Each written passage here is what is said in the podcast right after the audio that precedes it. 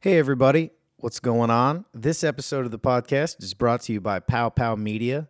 Pow Pow Media is the premier video and production video marketing resource in the DFW area. They're going to create you some original video content for TV, film, internet distribution, whatever you need.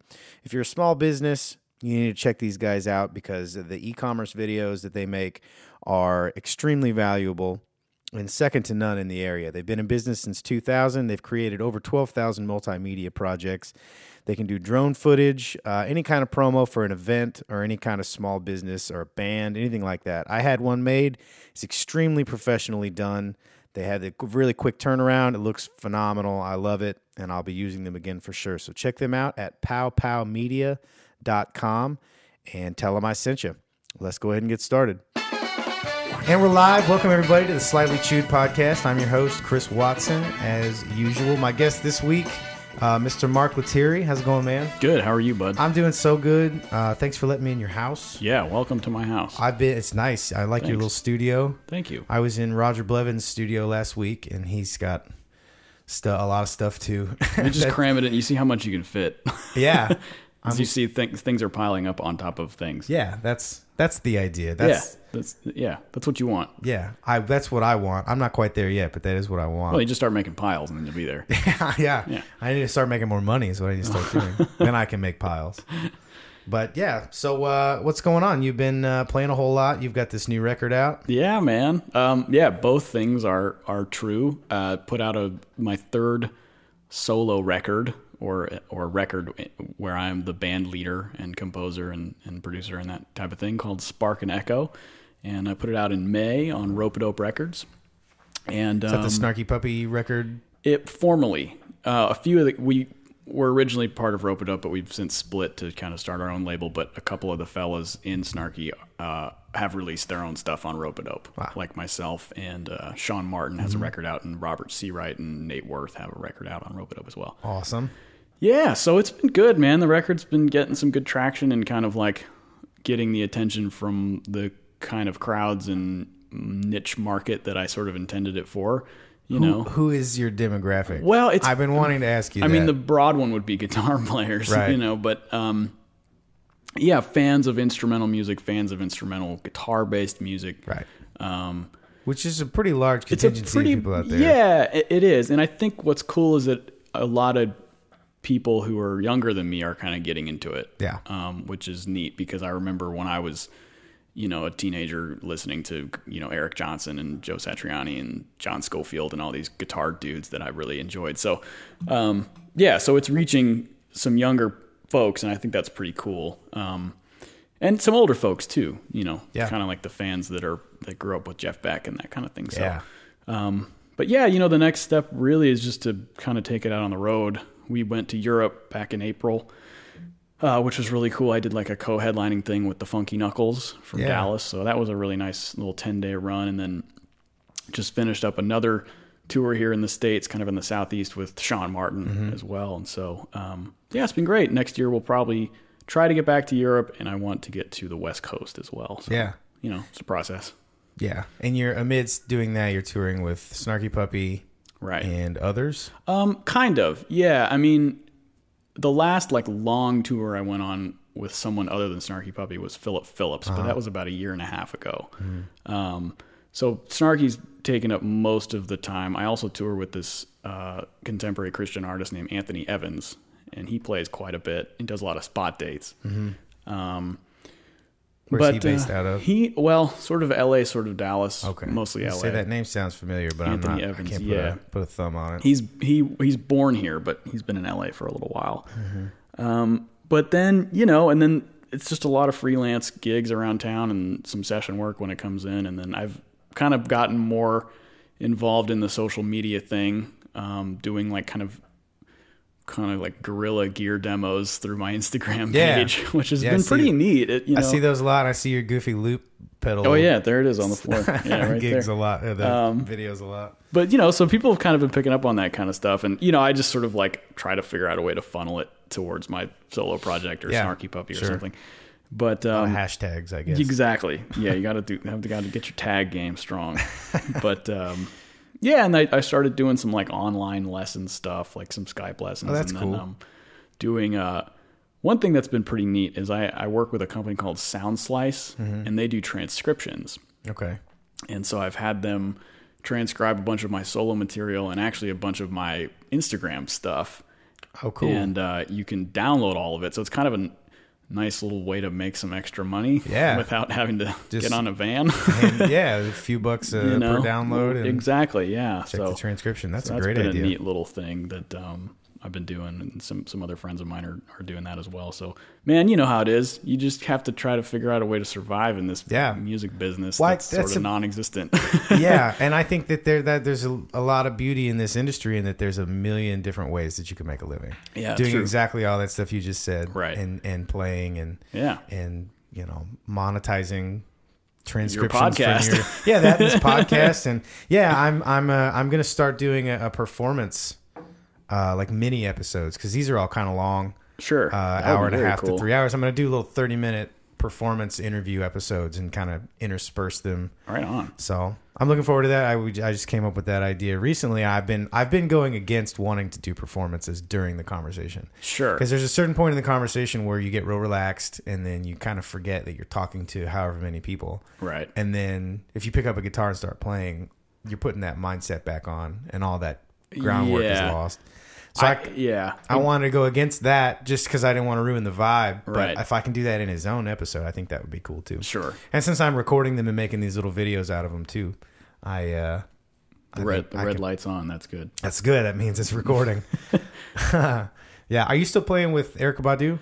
Um, I not n- not like of- I guess I shouldn't say I've I haven't officially not done it. I Right. just like haven't done it in a long time. She so doesn't play a ton. she doesn't play a ton, and when she does, she doesn't oh like rarely brings a guitar player. yeah. Um, I think the last time I played with her was here in town at like the Profit Bar or the Door or something like for a big Thanksgiving show or something. But um, yeah, I would like to. Yeah, I mean that's, that's one a of cool gig. That's been one of my f- most favorite gigs to Yeah. do. You know, but yeah, just whenever you know if she calls, I'll I'll be there. yeah, for sure. yeah. How did you get uh, involved with with that scene? I, I guess you're. Are you from here? Where are you No, from California. from? Okay, I Yeah, knew that. I Bay feel like I Area. Um, knew that. Yeah, yeah. That's right, because you're a Raiders fan. Well, no, I'm a 49ers. That's fan. right, you're a Niners fan. But I mean, you know, Yeah. dude, what are they one and eleven?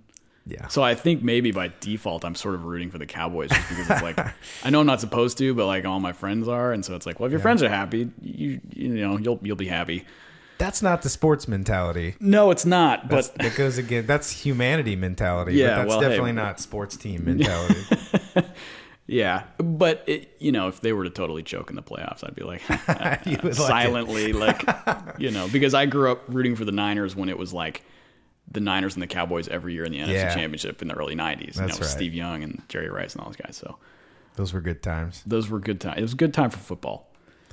So how did you But end yeah, up? At let's answer your other TCU? question. Yeah, how did you end up in Fort Worth at TCU? Um, kind of random. I I uh, didn't even really know about the school ex- until my guidance counselor at I mean, my, at high school sort Right. of like recommended it. You know, because I was like I kind of knew what I wanted to wanted in a college, which was uh, a, a degree that involved advertising and public relations, which is what my parents do. Mm-hmm. Right. So I was like, well, let's follow the Yeah. family lineage or whatever. But I was also really involved in track and field Right. in college or in high school, so I decided to do that in college, and so I walked onto the team at TCU and. oh wow. Yeah, so that those two things really were kind of what sold me on the school. So I came out here, you know, I was like one of probably one of my only one of the only guys in my peer group that left the state of California. Right. You know, so I was like, well, I'm gonna do this thing, whatever. But um, the music scene is what kept me here. Obviously, you know, I got involved in the gospel music scene in Fort Worth, kind of towards the end of college, and um,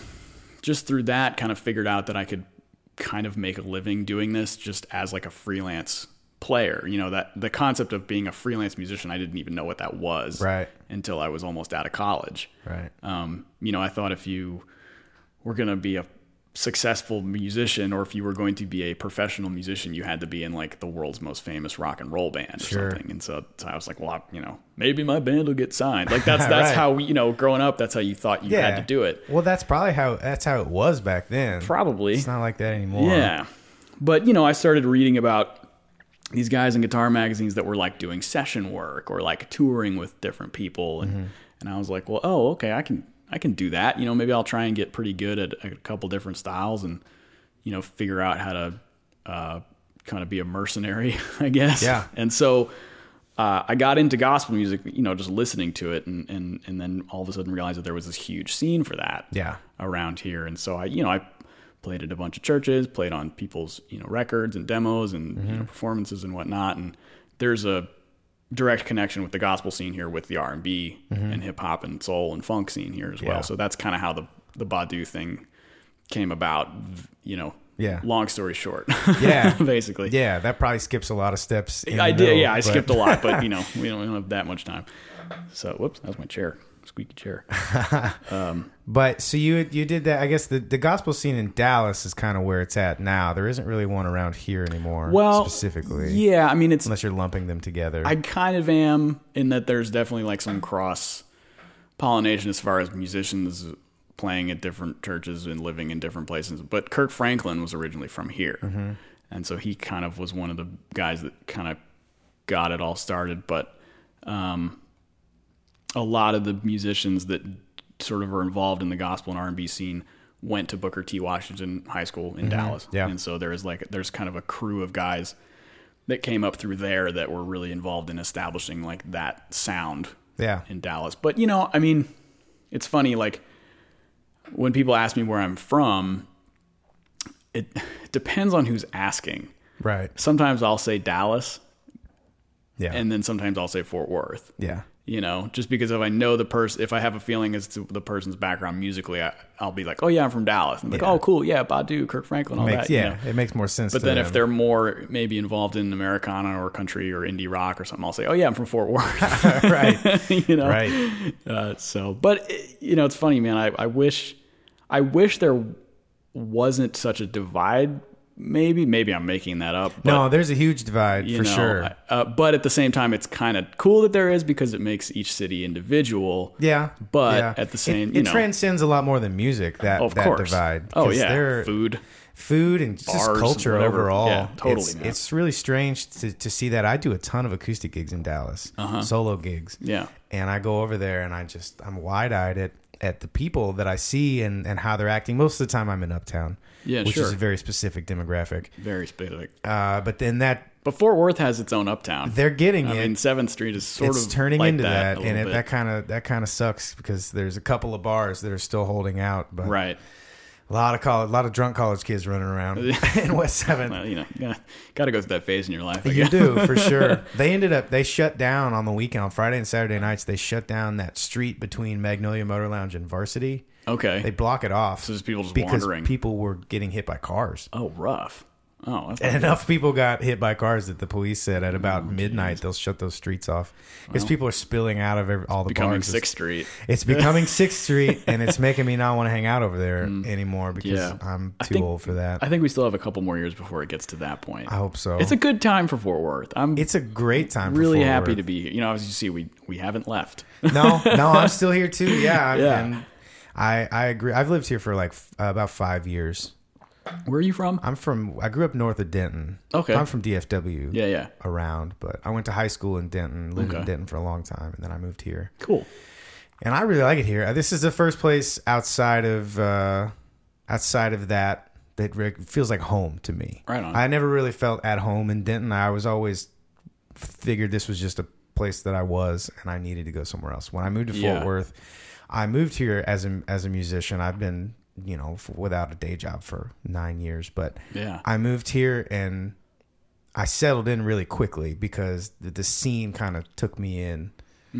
And I was really happy for that. And I get to meet guys like you and on your side of the musical world and guys, you know, in the country world. I do Sure. sessions for those guys too and Yeah. and do all this stuff and it's such a variety of people in Fort Worth. I think it's a It great really is. it's a great town and it's a it's a very fertile time for for Fort Worth right now because people like Leon Bridges and Sure. and Luke Wade and people who are on a national Well, scale. uh, just this morning, Marin Morris got nominated Maren- for four Grammys. I think, Yeah, three or how four. And insane she's is from that? Somewhere She's around from here, Arlington. Not close enough. yeah. we'll claim her. I'll claim her. Yeah, that's closer Totally. to here than it is to Dallas. Right. So yeah, it's so cool, and and they're just kind of putting these putting us these cities on the map, and I've spent a lot of time in Austin over the last year or two, and I've realized down there that people are starting to leave Austin and Yeah. look for o- other places to go. Sure. Uh, you know, they're moving Yeah. to the Northwest or, you know, wherever, Nashville or Right. wherever. Yeah. And and a, lot, a lot of them are coming up here. There's a handful of people that I know that have moved up here, and, Sure. and I think that's great. I think that this scene is good, and that helps people like me out because you know people start looking at okay, well, what else is going on in this scene, and I'm one of the people that they might come across. and Right. that's pretty cool. So Yeah. I uh, Absolutely. I've been enjoying that, but Well, as long as as long as the as long as we still have good venues and that the public still respects that live music and musical creation is a is a viable part of this city's economy yeah, yeah, for sure. and and art scene, then you know I think we'll be okay. But Yeah. that's you know the, every city in America is fighting that battle right now. Absolutely, Even in it's a very in expendable. yeah, it's a- strangely enough. you know. Yeah, well, uh, the the few times that I've been over there to play, uh, there's a different t- type of appreciation for music. There is, yeah, there they're is. old. But you know, it's it's like there is. But I think at the same time, it's like everyone's dealing with like, oh, music's free, right? so we You're- can just get it however we want. and Yeah. I don't really care that I should have to pay for this. right right yeah i roger and i were talking about that uh the other day and he made the point that it's been only fairly recent that paying someone to play music for you live has come about because music has been around for a really long time and Yeah. no one really had to get paid to do it Right. so this as a career and, and the, the idea of walking into a venue and you don't know who's playing but you're going to pay 15 bucks to get in is it's a Yeah. fairly new concept and then now with the advent of social media and, and Right. downloading and streaming it's it's totally changed the way that people take in music Yeah. That's the that's one of the things that I do think Europe is really good at is that the venues there or at least, you know, there's several that are sort of known as just always providing quality stuff. And so people will go because that's just where you go to see good stuff. Yeah. They don't might not necessarily know who's there. Right. But, you know, the venues make it a point to be like this is a listening room. yeah You can get drinks, but you will listen to the music yeah and you will respect these people are up here doing this. yeah And that's, I, I kind of miss that. it's important little it's bit. important to do that and on top of that it's important to always provide good music True. on i mean you have to you can't force crappy music down people's throats No, and make but these them clubs listen to it. don't. yeah You know, it's like they won't book it if it's not. and that's so important Yeah. there you know Should there- be a bit of an audition process, I guess. Uh, yeah, and, and that Maybe, makes that but- makes sense if you're in one of those places that has that reputation. But Yeah, a right. lot of clubs uh, over here, I see, they they just get whatever's cheap, and then when people True. don't show up or people leave, the crappy band runs off the crowd, and then they blame the music for why they're not making Yeah. any money. And it's a, Yeah. it's an interesting chicken and egg situation. Right. 'cause It's like every crappy band deserves a chance to play so they, they can get good. yeah, the- yeah. There's a there's a process there. Uh, Yeah, but where, yeah, right. Where do you But- draw the line? Yeah, the club. Yeah, so that's an interesting. It's an interesting chicken and egg thing. But uh, there aren't really any true listening rooms in Fort Worth. But uh, Live Oak maybe would be the closest. Yeah, in that, there in that could back be. room. There could be, but at the, uh, you're you're taking a risk of running off the people who aren't there for that. Well, at that point, Yeah, but I think, and then the larger scope of that is that y- it's hard to say because since there, I mean, I guess there was like, well, I'm, not- you know, I haven't lived here forever, but everyone used to tell me how great Caravan of Dreams was. Mm-hmm. But that might, you know, that might be sort of a, they might be hiring more like national touring acts and stuff like that. But as far as like local stuff, it's like you still have to make sure that the public respects that there is something that is a, and that they're actually going to want to go to a listening room. right? In America, it's like the b- the bar thing is just as important as the Right. music. Right, right. Whereas The like social element, in Europe, the the bar hang takes a s- second place. right? yeah. So It's interesting. you know, anyway, It's interesting culturally how that's how different that is. yeah. and it, it makes guys like you and me long to go back to experience that. Well, it's, you know, and maybe I just sound super arrogant, but it's really nice to like not have people talk when you're playing a ballad. no, that's not arrogant at It's all. like, hey, the That's- band's real quiet. Yeah. Maybe we should also yeah. be quiet. no, that's just when the band is quiet. That's when you can hear each I mean, other. that's the so you that's- have to talk, right? Over it. It's like you, you know, Or when the bass anyway. player takes a solo, that's where that's the bathroom break. That's isn't that the old joke? the bass, Yes. bass solo is bathroom break time. Oh man, I gotta get out of your bathroom. yeah, I get it. Well, you know, you could complain all day, I guess. But Yeah, no, but I, but you know, you're celebrating a, a, a reasonable amount of success with with your Guitar Hero status. I called you a Is that a- shredder. is that a thing? Oh, I think it is. I called you a shredder jeez. on on the podcast the other day when I was Oh, talking no. about you, and and I prefaced it with Mark probably wouldn't appreciate me calling him this, well, but we were we called you that, but then it was it was uh, followed by. It's amazing, and I'm going to say this to you, and I'm not going to try to gush over you because I am a huge fan of yours. Well, on top of thanks. being being uh, friends, but you you have accomplished something that I don't think a lot of people are able to accomplish as musicians in any in any instrument as a soloist. Hmm. In that your your your facility is is far far and away what most what the average person's facility on the on an instrument would be. But you but you present it in such a melodic and creative and pleasant way. well, thanks. And I feel like most people are one or the other. And most people, on top of that, are are qual- quantity over quality all the time. You know what I mean? You, Hmm. Yeah. you see a little kid that's learning every Stevie Ray Vaughan riff that they can that they can for Eddie Sure. Van Halen's Eruption. Sure. and that's all they want to do is just get as many notes in as possible. Yeah. and they never really make the jump into uh, the melodic value and and all of that. So get it. Well, that's something thanks, man. that that I feel like you've captured and you really understand. And whether or not that's it's been intentional, and I'm sure that it has, it seems to come so naturally to you. Well, thanks, man. I mean, it is. I guess it sort of has been a, intentional in, in a sense. You know, it's funny. I get, I'll get asked to do like a like a guest solo on somebody's song, Right. And I'll play what I think the song needs, Right. And then I'll, they'll I'll get an email back that's like, "No, man, we wanted you to just like go bananas and play it, you know, just wow us." And I was Yeah. like, "Yeah, but." You know, That's not I'm, very I'm trying to, musical. you know, I want to make a, s- I want to make a deeper statement than just Yeah. thirty second notes or something. But obviously, if you know they're paying me, so I give them what Sure. they want.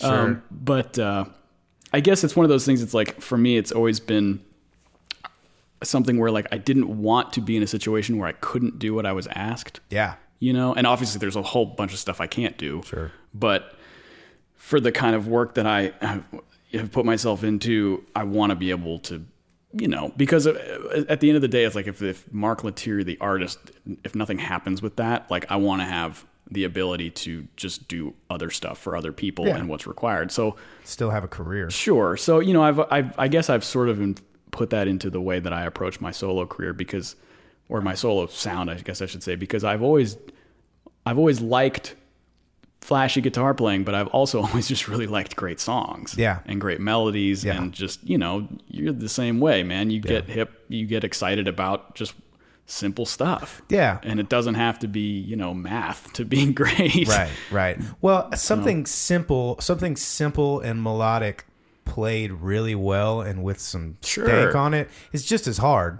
Absolutely. It's probably harder. It's probably harder than than shredding a bunch of 30 second notes. In fact, it, I guarantee you it's harder. Yeah, and so yeah, and so I- you know when I listen to your solo records, uh, which I enjoy thoroughly, you go, you you kind of swim around. First of all, you're really really good at using pedals for, Mm, for sounds. That's something like I've tried to emulate a couple of the sounds, and I just I don't have I, don't will- have the right equipment. I'll tell you all of my one secret. yeah, I don't have the I don't have the equipment, but I uh, that's something. And then when you're doing that, you're creating, like you just said, you're you're worrying more about the sonicness of the song, and you're not Sure. concerning yourself with how much you're playing, and you know, and that that goes a long way for me, and I think to a lot of other people, obviously, because it's it's all been fairly successful, but.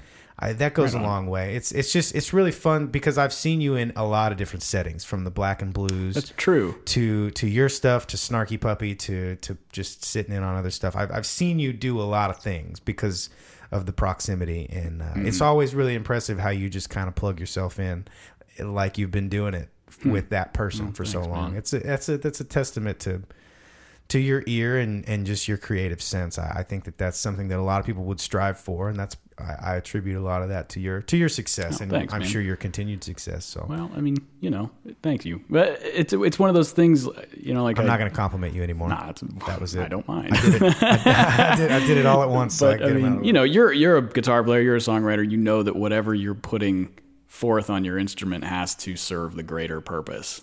Right. And you know, Right. I I can listen to great guitar players, but if they're a great guitar player with a record full of not great songs, I don't. I'm not Yeah. interested. yeah. Like you know, within And that happens. I can tell if you're good wi- if after four bars. sure. Yeah. So then it's like, okay, now what? right. so hopefully I can get that point across to Yeah. people that's like, okay, cool, I guess you can play a little bit. What does this tune sound like? Yeah. Yeah. You What's know, what's the emotion? What's happening here? You Yeah. know? Yeah, well, that's that's something that's hard to capture without lyrics. Emotion, music is a very emotional experience in general, Yeah. and you know, and, and I try to when I was teaching students, uh, I would I would tell them you're you're creating dissonance and you're resolving dissonance. That's Right. what you're, that's how you're utilizing music. To me, that's what it means. And you use this vast amount of scales and chords and, and notes and and to do that. But then you can put lyrics on top of it that kind of drive the point home, and the music pushes the lyrics further into a deeper state. Right. So I guess, and your music is it does come across as very there is emotion behind it. There's something happening. It makes you feel things. Cool. And I guess it's it's got to be really difficult to do that without using lyrics. Um, not it's it's easier than you think, maybe. I've never tried well, it. so I think don't it just know. depends. See, well, I'm gonna have to ask you how you do it because I'm a terrible lyricist. You know what I mean? So it's just it's one of those things where you that's just the way you identify. You know, you identify with writing it out Right. Mm-hmm. with words, and that's a skill that I just don't have. And so um, I- I've always been interested in instrumental music, but I think like when I when I was writing songs from the very beginning after I learned how to play guitar, you know, after like a year or two of just figuring it out, I, n- I never cared about words. I just wanted to make cool statements on the guitar. Yeah. And so it's just like it's been a whole period of just kind of trying to focus on that and making sure that whatever emotion or feeling or inspiration inspired the sort of seed that creates a song as long as i can keep that going through the entire composition i know i have like a good body a piece of material yeah. right um so but you know it's interesting with instrumental music because you might feel something when you write it but then you give it to somebody else and they think of and they're like oh was this song about that because that's the way it makes me feel Yeah. and i was like well it is to you and Yeah. you're right Yeah. you know so i kind of like having that kind of like uh there's no right answer to it you Yeah. know but even with lyrics they can mean different things to different people and that's just the great thing about music man Yeah, it's very subjective. Totally. And that yeah, that is the great thing about it. I I've I've struggled with with genre for Mm-hmm. a while between um I consider the last couple of records that I put out with the big horn section and all that stuff, you know, we were Right. we were doing this Motown soul vibe which was amazing by the way Thank you, and Yeah. I'm really proud of it. And and we were doing that vibe, but then people would come out and they would go, you know, this is yeah, this is cool, like bluesy stuff, and it's like, it's not that to me. sure But if it, you know, if that's what it, if you like it, and you're that's going to make you buy a record, then absolutely that's what it is to you, Man. It's interesting to see that and and it, and have people interpret interpret your lyrics yeah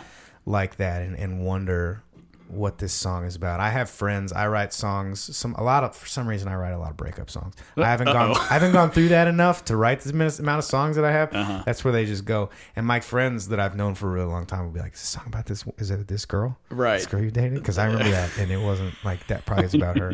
I'm like, no, it's not. Oh man. Well, but you know, you got to flesh it out. Yeah, But but you know, that's a good point that you make because you can't you can't force an emotion on someone. You can't tell them this is the way this song is supposed to make you feel. yeah, You know, which is sometimes it's cool. A- And as an artist, we have to kind of like be okay with that because if someone comes up to me and says, "Dude, you must love John Mayer," and you know he's a great guitar player, Sure. sure, but but he's not the my be all end all guitar hero, Right, right, right. But if you love John Mayer and you hear that in my playing, then Yeah. I'll cool, man, like awesome, yeah. You have to you have to separate what they're saying from from what From they're what the trying intention to is. say. Absolutely, because yeah. they're giving you a compliment right. in their own way. right. That's funny. I, that happens a lot. Oh, the horns, man. You must love Buddy Rich or whatever. Yeah, something. You're like, yeah, uh, sure. yeah, I'm sure that's influenced in there somewhere. So yeah, I don't know. I, that's but that's the beauty of of music and being subjective. And if you're just being, I think at the end of the day, if you're being true to yourself, and if you're making things that that you genuinely, if it means something to you, if you're not just doing it for the sake of doing it, it genuinely means something to you. Yeah. It's going to mean something to someone else, whether or not it's the same thing. It doesn't really matter at that point. You're making something that with with emotion and with feelings that people can latch onto in their own way, and it helps them in their own way right. and you know that well, I think one of the one of the greatest compliments that I've ever gotten as a as a songwriter is when people become physically emotional. Hmm. I've got a couple of songs that are a little bit and they're very personal songs, but they're a little bit heavier and uh, you, every now and then you'll catch someone a little misty-eyed and that's like the biggest compliment you can possibly get because Sure. you've gotten your point across Yeah. if only absolutely. to a handful of people in that way Right. you know Yeah. that's That's and- cool. and that's got to be the Totally. same thing for you when someone comes up to you and they go man this song it just it just moved me and it's not necessary you know you can you name your songs funny names Right. sometimes but it may not be really about anything and it moves that person Yeah. Like, That's, that's what's important, man. that is what's important so Totally. i you know just keep keep uh keep doing that because I, I really enjoy it i know a lot of people that really nerd out on your on your records so thanks. it's, it's And really, for the record, I think John Mayer is fantastic. I so. do too. I think it's fantastic too. But it's funny when people hear things and you're playing that maybe you don't hear. yeah, You know. yeah. Maybe you didn't realize you were were so influenced by that. Right. Sure. Yeah. John Mayer is an interesting interesting case in that in that he is a very studied musician. Sure. And he writes pop songs. Right. And you don't realize that these songs are so complicated. Yeah, he's got some some heavy stuff in He some of those. throws a lot of musical knowledge Yeah. into these very accessible songs, I think listenably. I think what people why I might get that a lot is because I think John and I don't know John Mayer personally at all, but I think we listened to a lot of the same people growing up. Sure. He's a huge Charlie Hunter fan, Yeah. which I am as well. Yeah. And I remember the first time well, not the first, but the first time somebody said like, "Oh, dude, you must love John Mayer," it was because I was doing like a thumb kind of Right. chordal thing, and I was like, "Well, actually, Yeah. I don't mean to be a jerk, Yeah. but I got that from Charlie Hunter." you Yeah. know? And then I was like, wait a minute, I am a jerk for saying that. I should have just been like, you're right. And he likes him as well. Yeah. And here we go. Or just thanks. yeah, or just thanks. Yeah, I'm, I'm figuring it out. I'm sorry.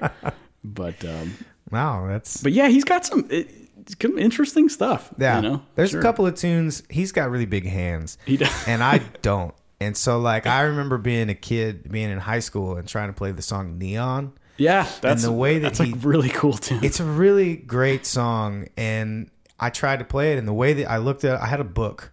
And so I was looking in this, someone bought me this Room for Squares book. And, uh, I was lo- looking at it, and they, it was this tuning and these crazy five fret stretches, and I just can't do that. Yeah. and Yeah. so I physically can't pl- even play that Right. song. and I wanted to so bad because I really dug the staccato, you know, yeah, the melody, That's and all a that really stuff. cool guitar part. It really is, and uh, and I couldn't play it, and I was upset. Well, it's funny that you mentioned guitar players with giant hands because I, um, first of all, it's not fair. It's not fair at all. guys like me and you. No, but I, I was, um, do you know a guitar player named Eric Gales? Mm-hmm. A left-handed yeah, guy. Well, oh, monstrous guitar player. so he, I was like a huge, I've been a huge fan of his, and, and we ended up kind of becoming, kind of becoming friends and jamming a lot. And, Yeah. you know, he's since been a, a really good dude to hang out with, and he was showing me, he was like, "Well, do you know this chord?" And he played this like some kind of thirteenth chord voicing, but because he plays left-handed and upside down Right. with huge hands, he's the only person that can do it. right, And I was like, no, I don't know that chord, and I will never know that chord. Yeah. And I told him, I was like, you know, that's impossible for other people, right? He's like, oh man, nah, you know, you could do it. And I'm like, no, I can't. Like, it's just not going to happen. Physically. And then he proceeded to blow everyone's minds, and you know, Yeah. everyone went home in tears. he does that. And all the other guitar players sold their equipment and all that. you know? yeah, that's what he It's does. Phenomenal. I've seen him a handful of times, and I feel that way every time. And it's, it's, it's. He's got, he's, he's transcending himself into into a different s- mental state. Oh yeah, when he's up there. yeah, he doing that. loses his mind. Absolutely. Like, pro- actually, might he might? I yeah, don't know. it's I crazy. gotta ask to watch. him, but he There's goes into this- another planet. Yeah, he does, and there's this intensity with which he plays. Right. That I've never achieved that with anything I've ever done. Yeah, that he's- level of he's intensity. Just on another. It's just a different connection. Like you can feel what that dude's gone through, like real easily. Yeah. you're like, wow, this guy's. he's and he lived a has life. Oh, had yeah, sure. had some rough patches, and and it c- comes through for Yeah. sure.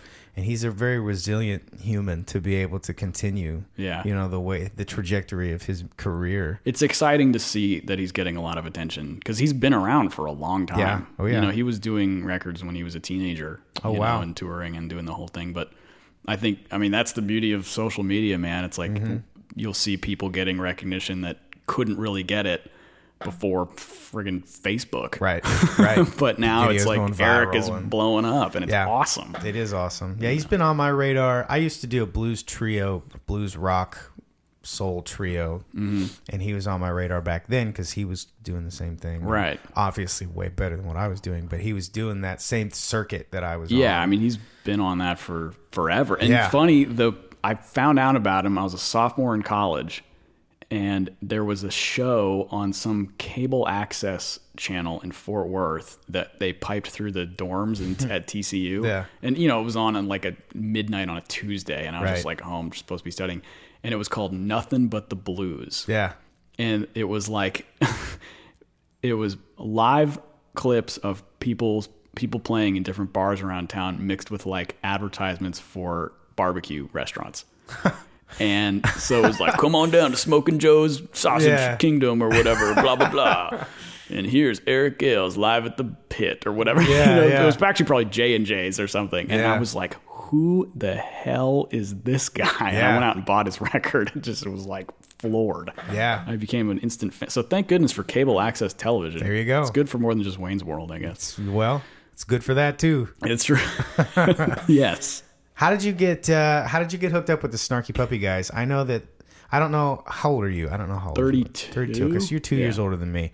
I knew those guys when they were graduate around the time they were graduating UNT because I lived in Denver. Oh yeah, sure. And uh, Mike and Chris Bullock and Steve Pruitt Mm-hmm. uh, played in my band Oh really? for a little while. Cool. We were doing just kind of bluesy stuff. And so I knew those guys way back then when Steve was the drummer. Right. Uh, right at the beginning. When they Right. were it was very, very experimental jazz. Sure. Fusion. Yeah, man, in every sense of the word. Yeah. And, uh, and I was a fan of it mostly because I couldn't do it. I didn't, you know, I was learning about that style of music and and then watching the progression of them turn into what they are now has been really awesome. But how did when did you get it in on their radar? Um, well, kind of like you, I was sort of a fan, just kind of uh, because I had I was playing in a band with this guy Philip Lassiter, who is a trumpet player and arranger, super talented dude. Um, he was with Prince up until Prince passed. Yeah. as Prince's like horn guy. Yeah. uh, anyway, but he used to live here in Dallas and had a band called Country Fried Soul. And I met Phil through kind of like the gospel R and B scene that I was sort of already in. Anyway, so I was playing with Phil, and he booked a gig with Snarky Puppy in Denton at Rubber Gloves Rehearsal Hall. Yeah. And uh, he was like, "Man, you know, we're playing with this band Snarky Puppy. You gotta check them out." And so we did the gig, and I was like, "Wow, you guys, you know, these guys sound like Weather Report or whatever." yeah. And uh, so I was like, kind of, you know, I was pretty into it at first. I wasn't like a super fan, but I was like, wow, these guys are really good, Yeah. you know. And um, s- met Michael, and Michael was kind of also getting involved in the gospel scene. So he and I did a bunch of records together, like Mm-hmm. Yeah. for gospel artists around town th- um, with Sput, Mm-hmm. the drummer. Um, so Mike and I had been playing for a while, and really it was like I think maybe around like 2008 or something, they Mike just asked if I wanted to come guest on, well, sort of not really guest, but just do like some funky guitar stuff on the record "Bring Us the Bright." So that was the first time I ever recorded with him, and then a few months later, there was a string of gigs that the other two guitar players, Bob and Chris, couldn't Mm-hmm. do. Right. And so Mike was like, "Hey, what are you doing this weekend? Like, you want to learn 14 really hard songs and come Yeah. to New Orleans and play some shows with us?" And I was like, "Uh." yeah, sure. Yeah. you know, it's like there's no way I'm going to learn all this stuff, but Yeah. hey, let's give it a shot. So I crammed and crammed and crammed and There's a lot of movement in those yeah, tunes. you know, and so I- yeah, so I got it together and did the shows and, the, and they, you know, I guess they went fine or whatever because they kept calling me. Uh, but that's actually kind of how like everyone gets in the band now. Right. You know, I mean, I think the sort of original, start as a sub. quote unquote, original lineup was sort of sealed at that point, but then like yeah, it's like there's a situation where like someone can't do a tour, and so we get another guy, and he's great, and now he's in the band. You know, that's, So that- now there's that's two why of we that have person. four keyboard players and three guitar players and three drummers and Right. three percussionists and several horn guys and whatever. Yeah. But um, you know, it's like Michael for a period of time, like just wanted to play all the time, Yeah. and he was the only guy that could make himself available for everything Right. or could stomach being available. for Right. I think sometimes guys just didn't want to go, Yeah. and so um, Touring wears you out sure, after a while, yeah, especially if you're married. I'm not, but, but yeah, you are. I am, yeah. But you know, you, I would I have been able to do it uh, being married early on? I maybe not. Yeah. you know, I mean. uh certainly not touring as much as they were because they were like before before I joined the band and then like shortly thereafter like they were gone just gone Yeah. you know and it was like hard touring it was not Yeah. Like world touring. hotels and airplanes like we have now it was like van load your stuff like what you do Sleep in the van. it's just the what you do Yeah. you know the way the grind that we Yeah. all do and we all still do Yes. obviously you know no matter how many you know, whatever they want to give you you still gotta get in the van sometimes Yeah. and just do it Yeah. and so that's what it that's what it was and you know sleeping on floors and the whole but i never really that never really bothered me Yeah. it was just like that's yeah okay. Well, it's- that's how you play shows, right? That's, yeah. You know, you're you, you supposed to probably, do. you know, it's like if you Slept on a grow lot up, of floors. yeah. But I mean, like if you grow up in like the garage band thing, Right. that's you're just Yeah. That makes sense. Yeah. practicing in a crappy garage, bringing your crap, Yeah. driving your crap around. That's just Yeah. what you, that's what we do. You know what I mean? Yeah. I do. I know exactly what Um, And that you was mean. yeah. We never we nobody knew what success was like early on. Yeah. you know, it wasn't like we were 18 and touring with, you know, Rihanna or whatever. It was like we Right. didn't know. it's like, nope, we're in a garage band. Let's drive around. Yep. So Well, it's it's evolved a lot uh, over the years since then. it's, yeah, it's changed. I mean, yeah, the, the core of it is still kind of the same idea, but They figured out how to make it accessible to the masses. I think so. I mean, I think it was always kind of, kind of headed in that direction. You know, it's interesting because again, with, with the internet, you know, it's like we kind of blew up because of YouTube. Right. Because we started doing those live records and putting the videos up. Right. and I don't think the you know the music had evolved to a specific place at that point, but it's still complicated Yeah. jazz based music, which according to MTV is not popular and no one should like it. For sure. But because we are on the internet and reaching millions of people around the world, obviously there's a market for it. People will always want to see musicians or singers pushing the envelope of their abilities and trying to to be on the edge of creativity. You know, like Yeah. pushing the pushing the edge, you know. And so I think we you know, we're kind of doing that in a way that other people could see it and be like, "Wow, I want to do this. I can do this. I've always wanted to be doing this. Wait, Right. there's a band that's doing this? Right. I want to do. We can do. I got friends. We can write some crazy stuff. Let's go." Yeah. Yeah. And I think that's kind of why it took off a little bit, Yeah.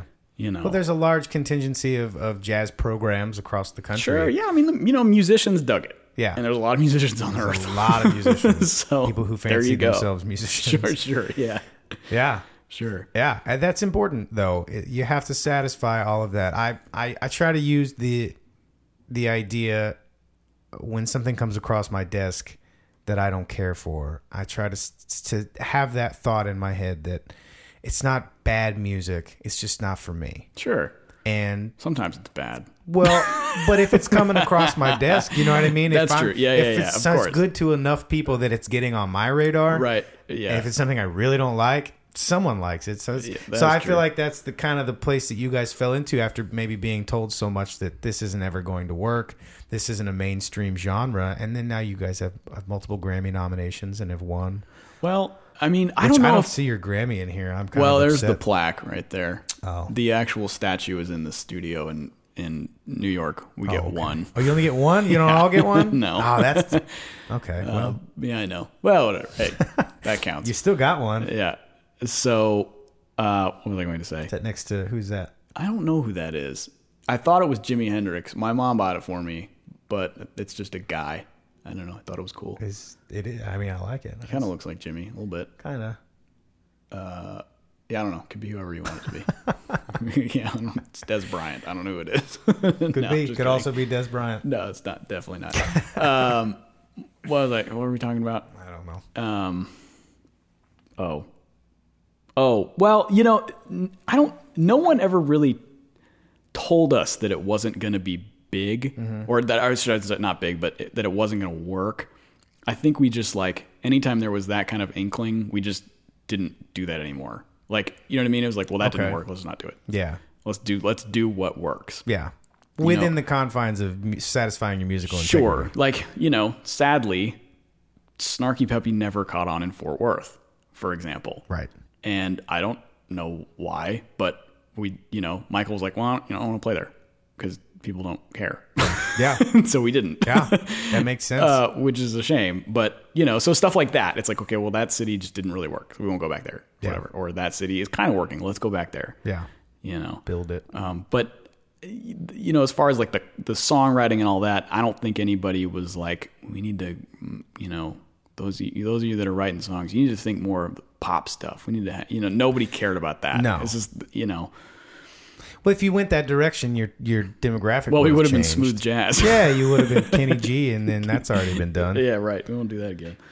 So, but yeah, I mean, you know, it's like now we're kind of like, I, I, I, you know, I always make the joke. It's like, well, what do we do next? Well, Snarky Puppy on Ice. You know, it's like we've co- we've collaborated with some I would people. pay a and lot of money to see that. I would too.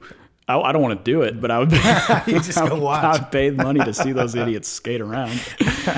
yeah, I'm envisioning it. Everyone's wireless. Just It'd be amazing. that would be amazing. I wonder who can even ice skate. I guess we'll have to find. Well, I'm gonna have to make this happen now. Yeah, Yeah. I think it's a great idea. So Who writes the songs for them? I know that Mike is the the band leader for sure. Yeah. he's his baby. He it's his he's the primary composer, but it's open to anyone. Right. So anyone can write a tune, and and several of the guys have, um, which is neat because then you get different people's.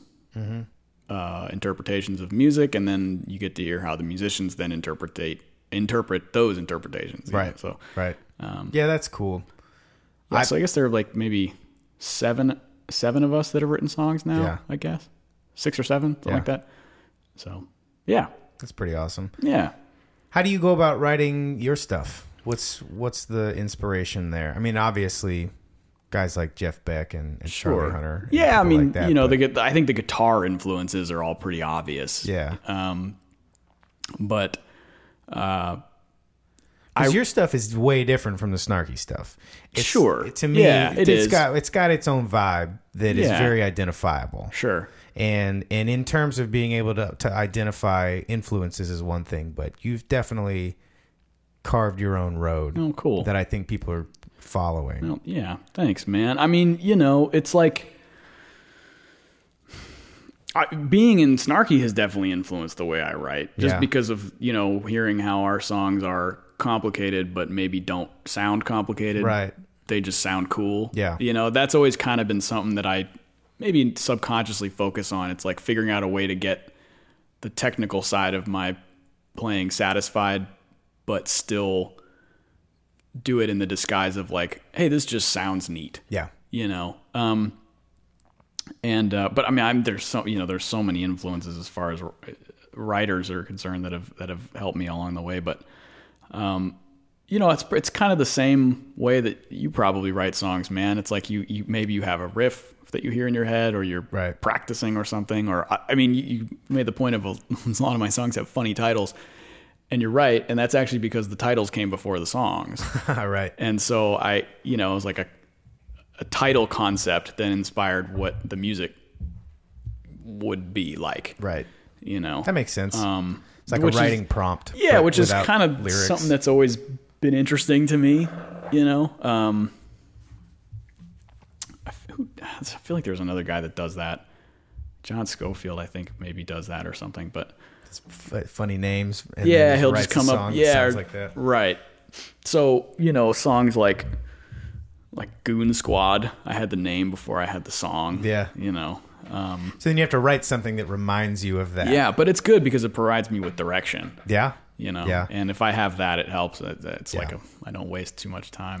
That's the same thing lyrically that happens, uh, and actually, this is another thing that Roger and I were talking about was Mm-hmm. was writing prompts. That he used to be a part of this group that they would send out a weekly email with a, a phrase or a word or something like that, and then within the week you had to provide a song that you've written Whoa. using this writing prompt. They did it every week, every Sunday. pretty awesome. And you would submit. It could just be an iPhone recording. It had to have. It had to be two minutes long. It had to have some sort of musical accompaniment, and that's it. That was the only thing. Yeah. And he said that that without realizing it, these writing prompts made writing songs so much easier because you can still be creative, but you it takes that initial sitting down with a cup of coffee and a notepad with a blank canvas and just going, all right, I'm going to be a songwriter today. Man, that's- what am that's I going to gotta be write hard. Oh, about? it is hard, and, and man. then there's a lot of just kind of staring at your pencil and staring at the paper, going, what What am I going to write about? Yeah. I, I have to write something today. Yeah. you know, and then you get this. Someone hands you this word or this phrase, and then you go.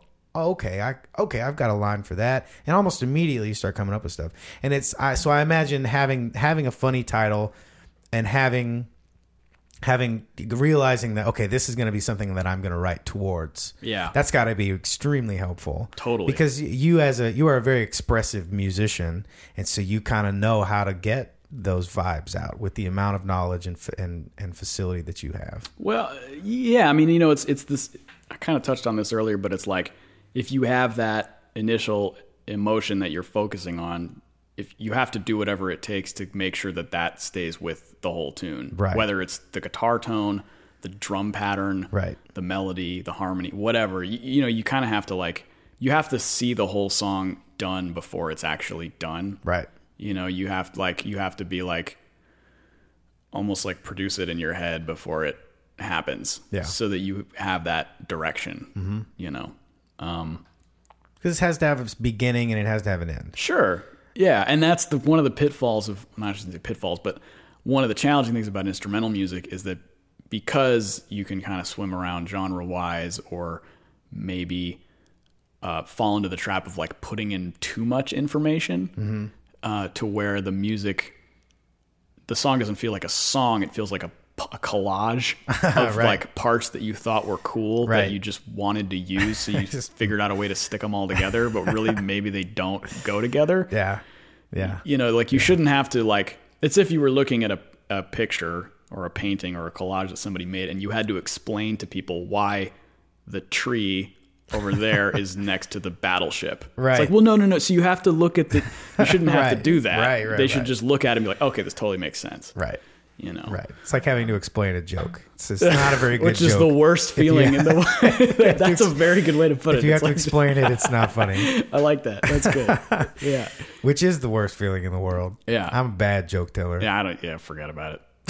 you gotta get get your dad jokes. Yeah. or what are they? Those are the, those are the worst ones. Just quick one liners. Right. I'm into that.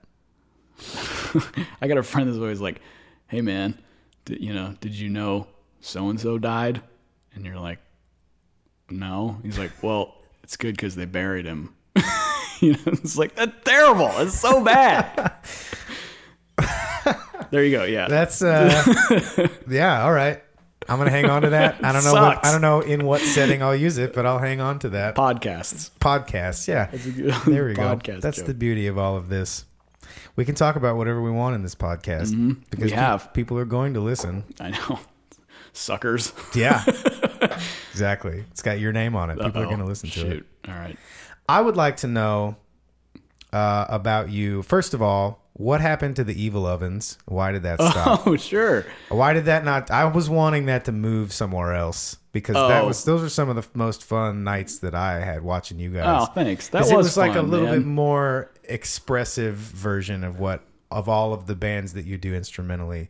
You, just, you guys really branched out and just would sit on something. For Well, we had to fill time. yeah, there was that for sure. It, but it turned into something that was just, What? you know, everyone was Yeah. allowed to. You didn't have 16 bars to make your solo. If you had Sure. a statement, you were they would just let you Yeah. formulate and complete your statement. however Well, long it, it, wa- was. You know, it was. It's no different than any sort of like jazz fusion groove jam session that you might find any you know anywhere. We just didn't see one in Fort Worth, so we were like, Yeah. cool, let's just do it here. Yeah.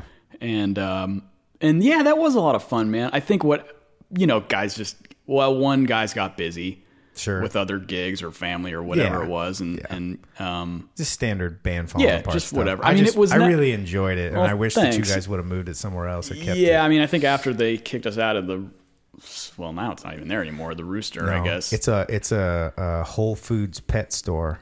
Oh, that's now. good. It's I like like an organic I support that. pet food store now. it's from California, so she would, you course it should is. support it. Yeah, bean sprouts in your cat food. yeah, Um, so you know, I mean, it was like the two, the Wes and Cedric and Caleb had the funky knuckles, right. and so for them it was like they were, they were already doing a Sunday residency, Mm-hmm. and then having to come here to do a Monday residency, and then they moved to their Monday res. So it was like they were already Right. doing that.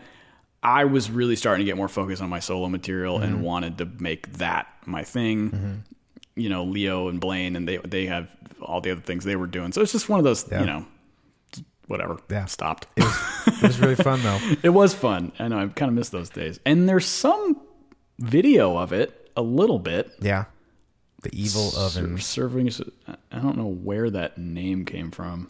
I don't either. I remember. Maybe I, made it up. I don't used to know. go pretty regularly, and uh, I remember you guys used a lot of different names.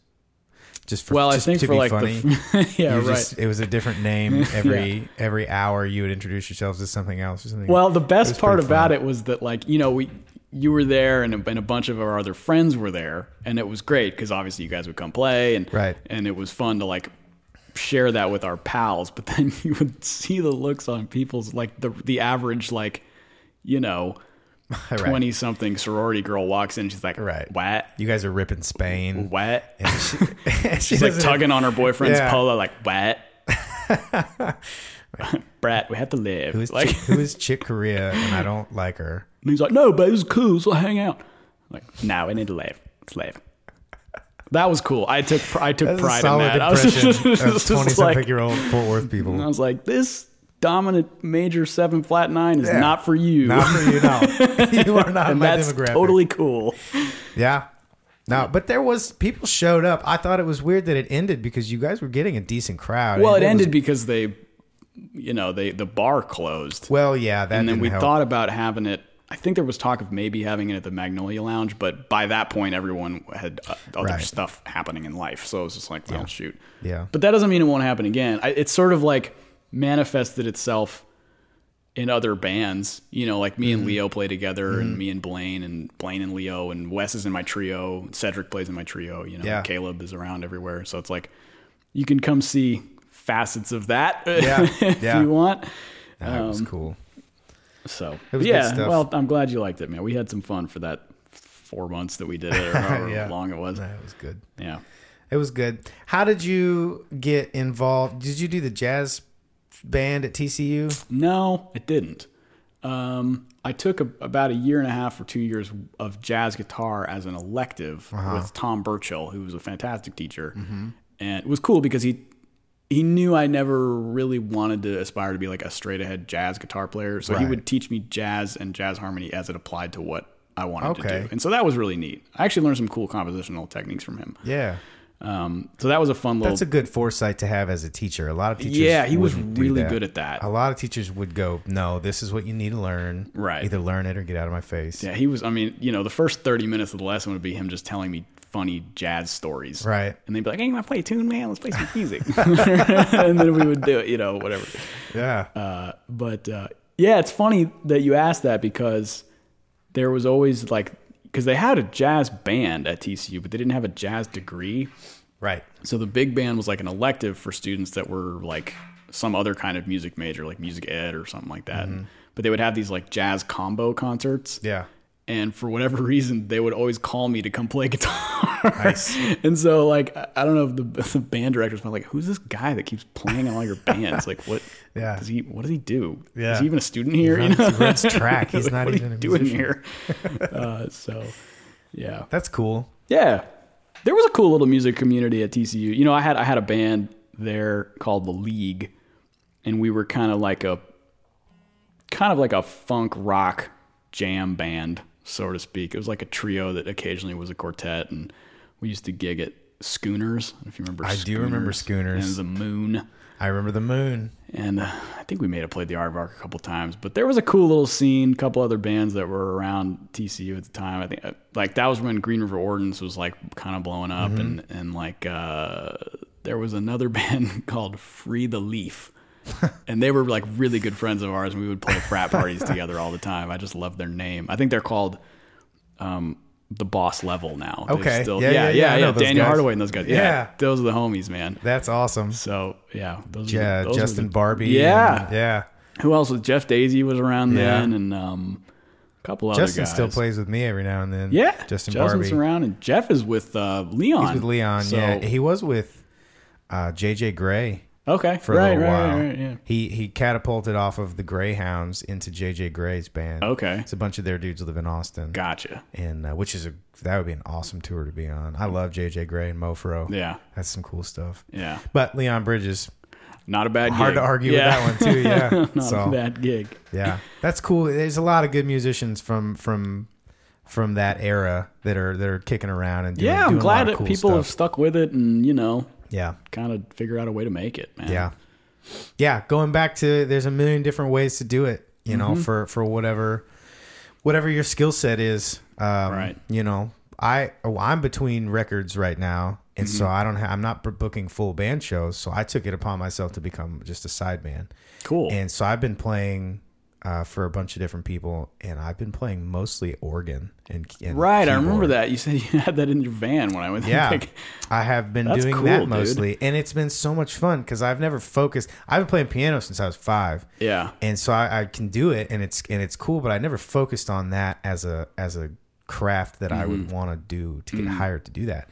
Is I, I play guitar specifically because it's really hard to look cool rocking out and singing sitting down at a, behind a piano. Well, depends who you ask. Well, that's what I thought when I was in high school. So I started playing guitar so I could stand up and move around. I'm going back to that now for this Yeah. next record. It's going to be real piano heavy, but Cool, man. But the, I did that for that, and then I went, okay, well, wait, I can play guitar and keyboard, and then maybe that'll get me more gigs. And it totally has. That's great. between those two things in harmony. So there's a million different ways to make a living doing this. And Yeah, I mean that man, t- talk about multi instrumentalist like that's almost like a prerequisite in Nashville. yeah, for sure. It's like, okay, you play guitar, do you also play mandolin? You're like, uh no. right, right. Okay, cool, on to the next guy. yeah, yeah. And there's a line of people who do. Yeah, I would be screwed. Yeah. I mean, I can It's- play bass, but that, that you know, that's not that big of a deal. I Yeah. need to learn how to play fiddle or oboe. I don't know that you need to do that. well, you know, necessarily. Mm, you never know, man. I You do never know. figure out the banjo, maybe. What I've n- I'm not very familiar with Philip Phillips.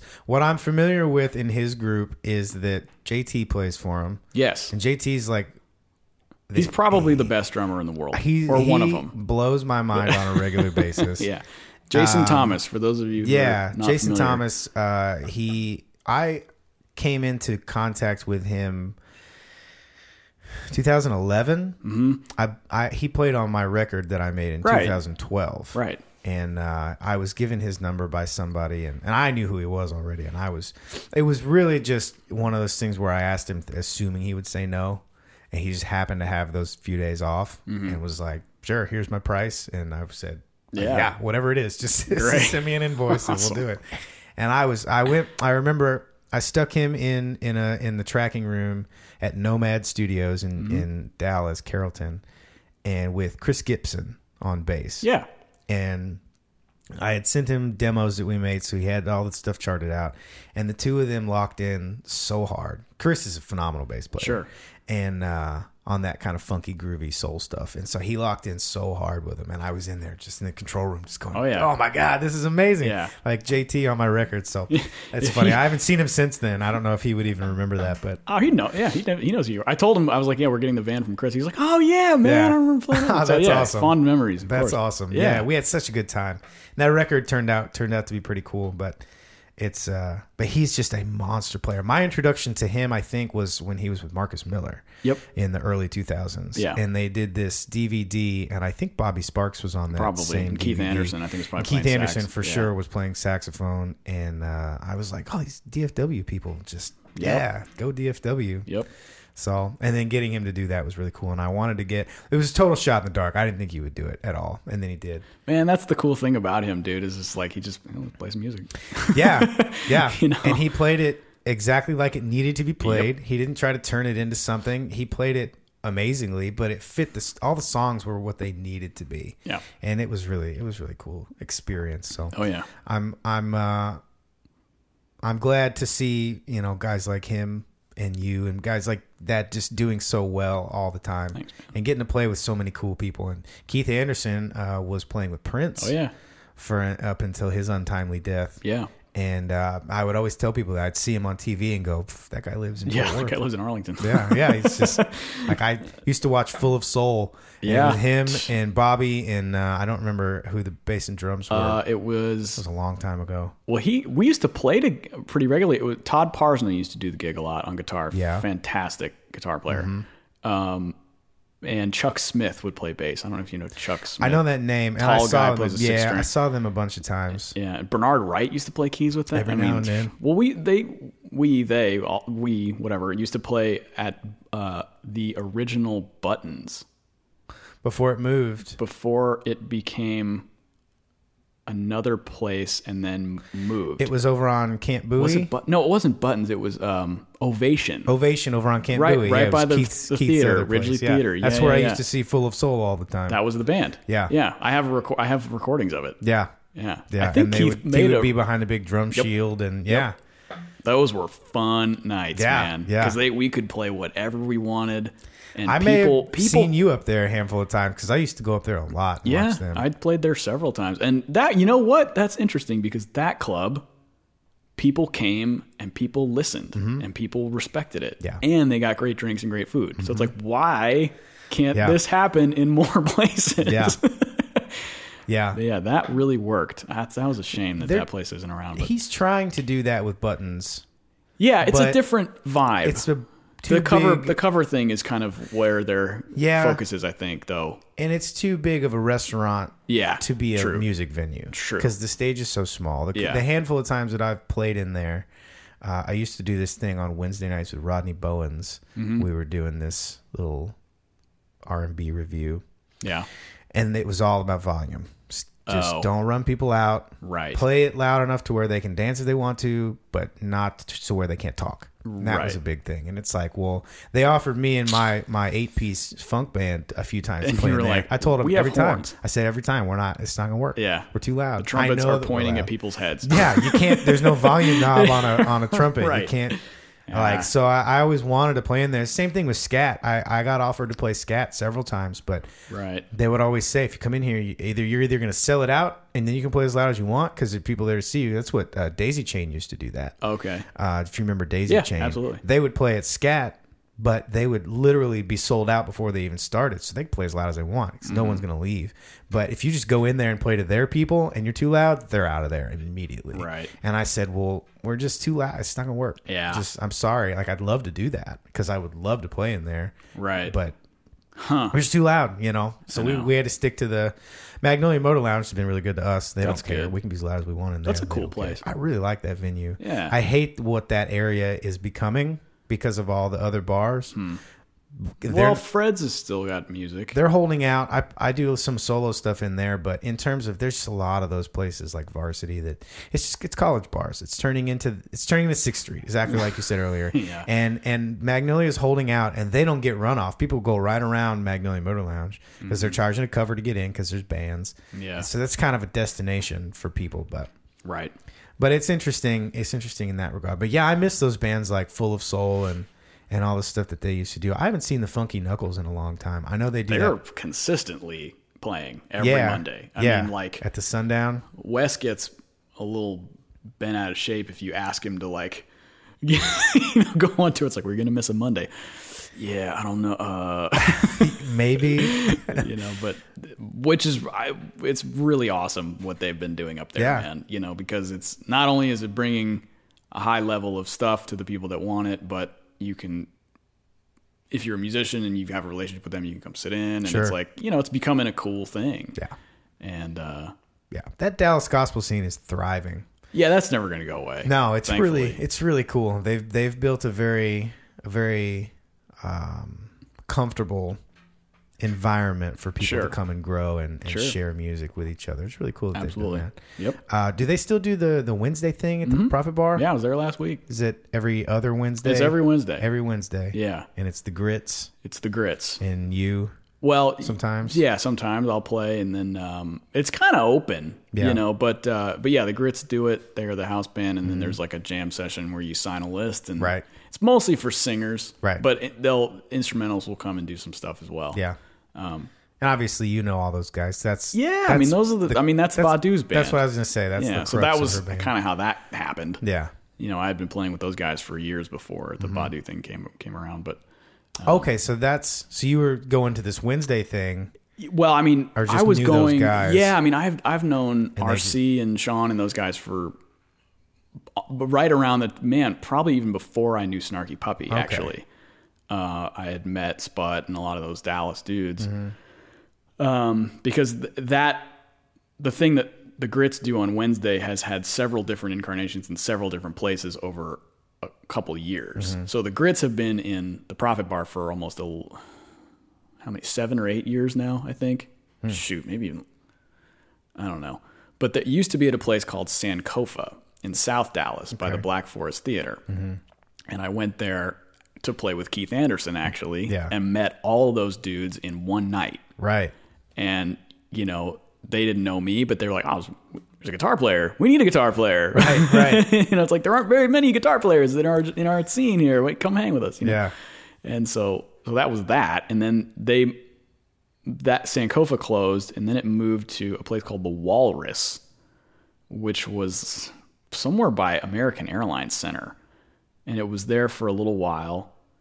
And then, then it, gosh, then it went to, the, I think then it went to the Profit Bar. So that was maybe like 2007 when it went, 2007 or 8 when it went to the Profit Bar, I think. Gosh, it's confusing keeping up with all this, but Yeah. Long story short, yes, you can go jam at the Profit Bar on Wednesday Yeah. nights. Yeah. So they still do it. And they play it. I mean, it's amazing. I, I've been going up there for that for five or six years yeah. to see that. And it's just, it's mind blowing. Well, the Grits have become like a band now. Yeah. They have records out. Right. They're doing shows as the Grits. right. And uh, Yeah. And and, they're it's awesome. That's that's so probably the gr- most groovinest rhythm section on earth. Yeah. You know, It's, there uh, I- there are Braylon. It's Braylon Lacey on bass, R.C. Williams on keys. Uh, Cleon Edwards is the drummer. Tayron Lockett will play drums and play percussion as well. Uh, they got this guy Jawborn that does MPC, M- MPC, uh, two horn, two to three horn guys, sax, saxophones, trumpets.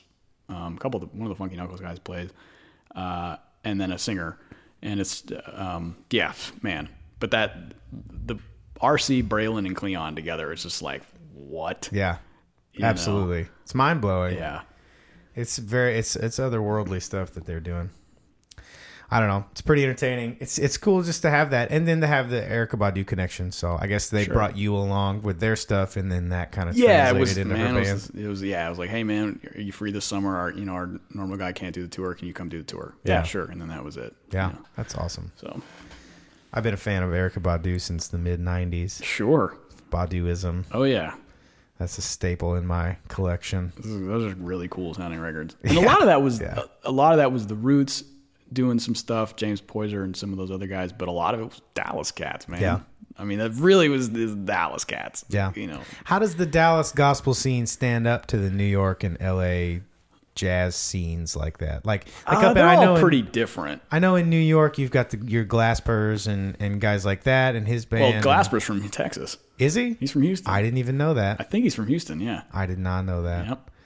But he, I guess he calls he claims himself from Well, I think he's probably he he's probably up lives there. Yeah, Derek Hodge and Chris Collenberg and all those but right, guys. right.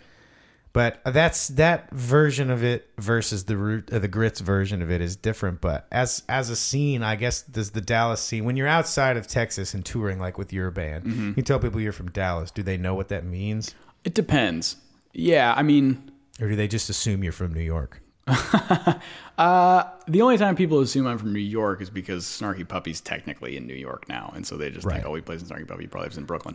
But as far as the scene being identified as something, it's it's getting to the point like the, it's its recognition as a unique thing is becoming bigger. Yeah. Which is great because I think a lot of people are realizing that like a big part of the R&B sound that maybe they didn't realize came from Dallas actually came from Dallas. Right.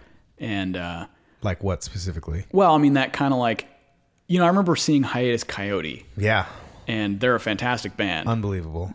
but I remember seeing a lot of Badu in that. Yeah. I was like, "Huh, this has a really deep Badu Dallas flavor." Yeah. And I was like, "Okay, so obviously if Dallas is reaching Australia, Right. you know, Yeah. it's getting around. They're so and, good.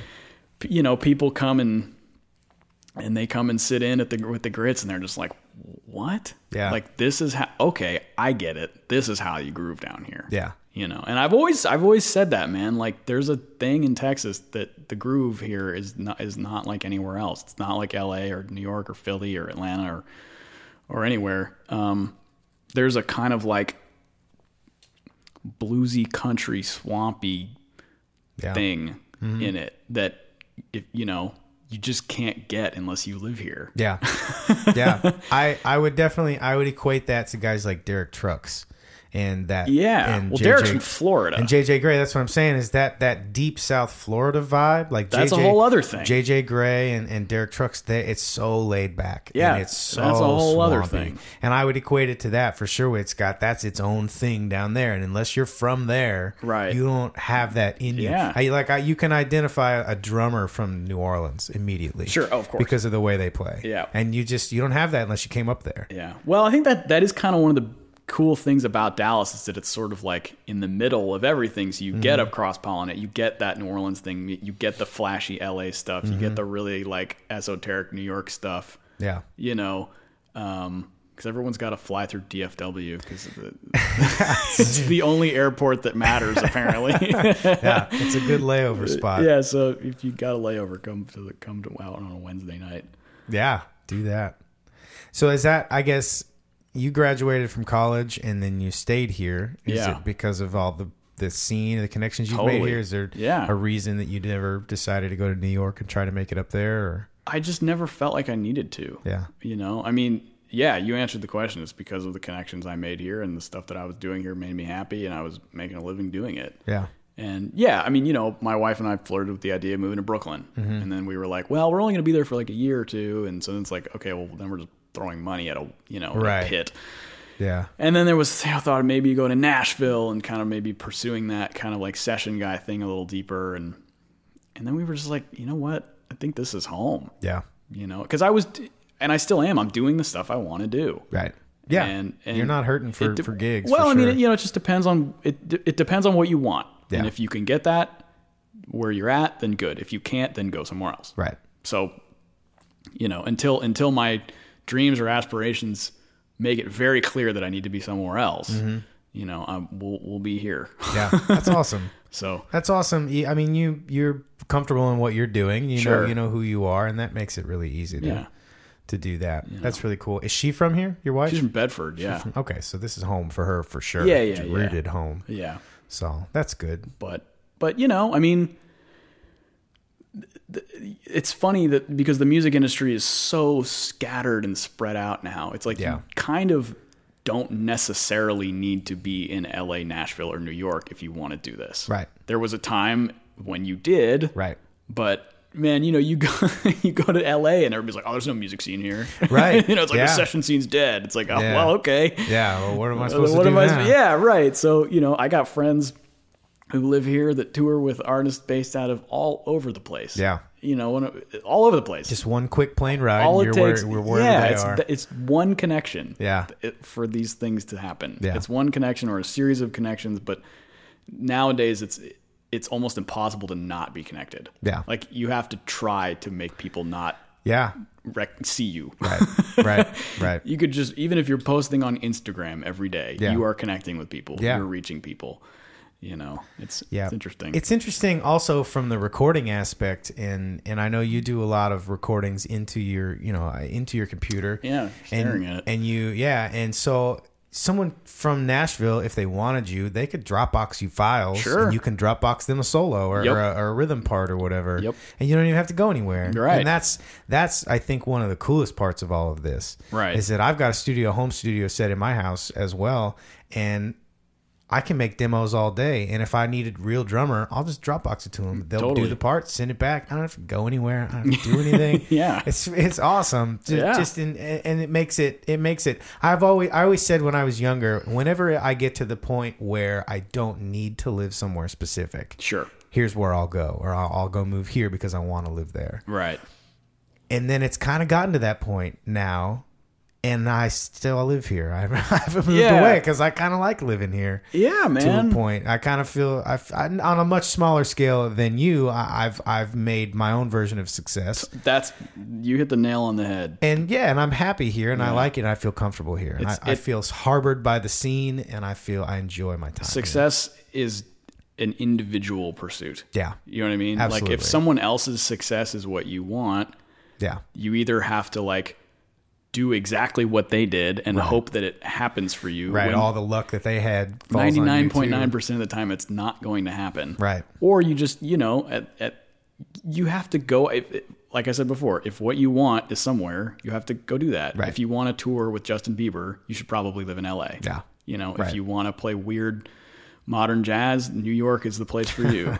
you know, which is awesome. There's incredible weird modern jazz in New York. Yeah. If you want to play CCM and pop country, go to Nashville. right You know. right If you want to maybe do a bunch of weird stuff, live here. yeah yeah Very- very eclectic mix of things yeah, if here. you want to taste everything, stay right here. Yeah, yeah. know? It's a good area. I like it. So you just recently found out that you're having a baby. Oh yes. Congratulations. Thanks. That's really awesome. Thanks, man. Little baby Latiri running yeah. around. Well, yeah. Running around. Have to lock the doors Oh My to this gosh. room. Well, I'm trying to figure out this might become its room. Uh oh. I don't know yet. It's colder in here though than it is in the room over there, so Oh man. Maybe this I just becomes got- your room. I got hit in the face with adulthood right there. I was like, oh well, maybe we should re-insulate the Oh no. So, uh, well, the house, the previous owner, this was the baby room. But if you go into the guest room, it's like all nice and looks like a baby should live there.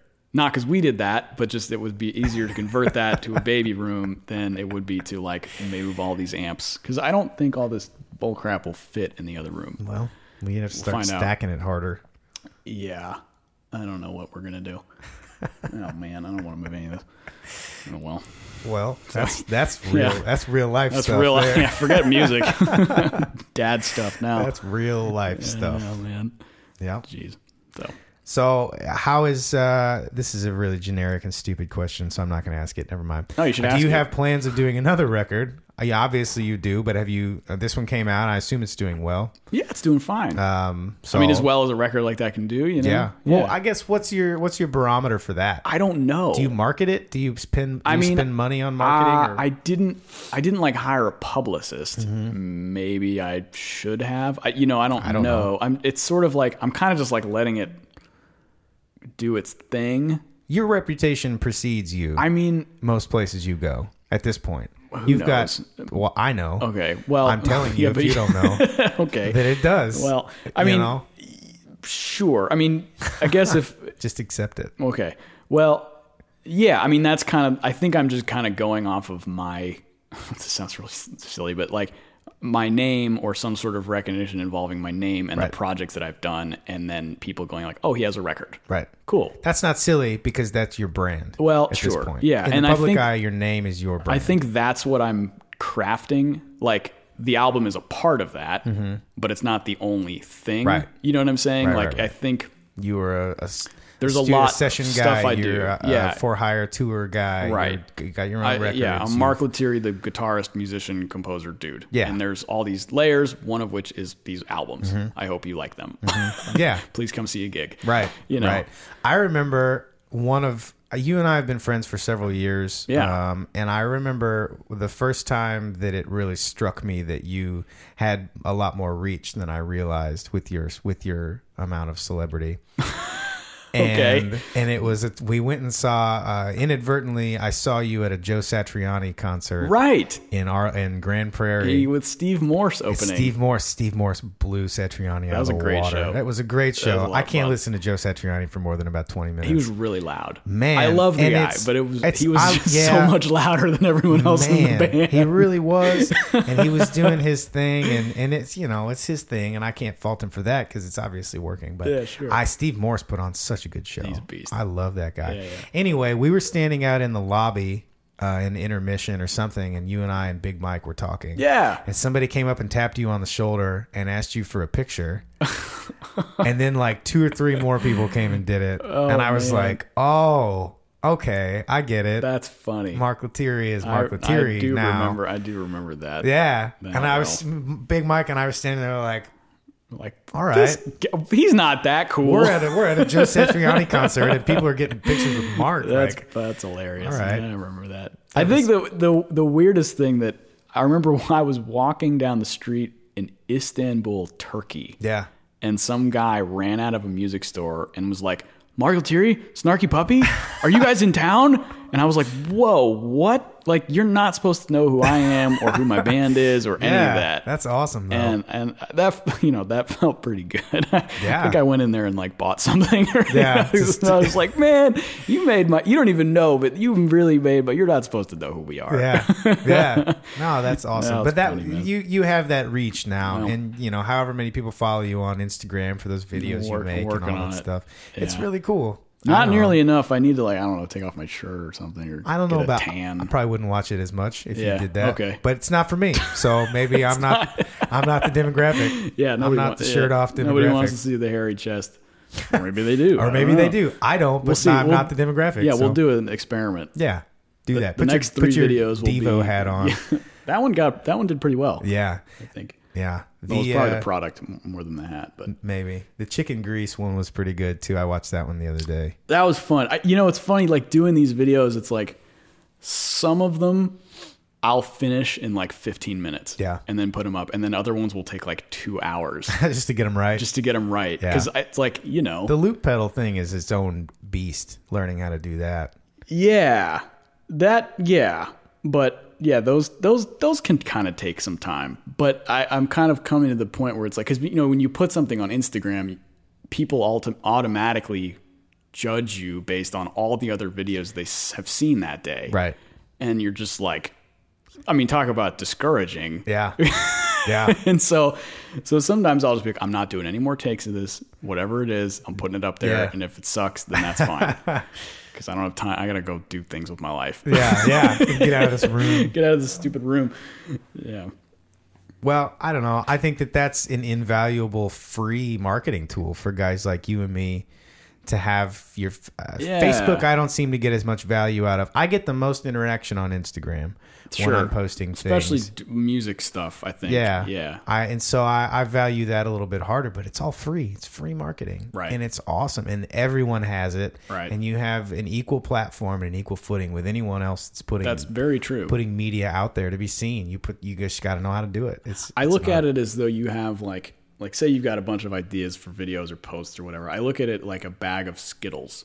all right. and it's like you know you you leave a skittle out for people every couple of days and they go ooh that was good i like that skittle and then they want another skittle but if you give them the whole bag of skittles right away they'll just get sick you know so you so right. you have to like This kind is of, good parenting advice well, too. Yeah, this is how to succeed in social media. So you pace you pace the Skittles because it, they nobody can eat just one Skittle. Sure. No, you got to But eat you a bunch of can't. them. I can't just dump the whole bag in your mouth. Right. And you'd be like, okay, well, that was great. Oh, I feel really sick. you know, so so you notice the guys that are really right. doing well on Inst- they don't post like three videos a day. They post like one a Right. week. right.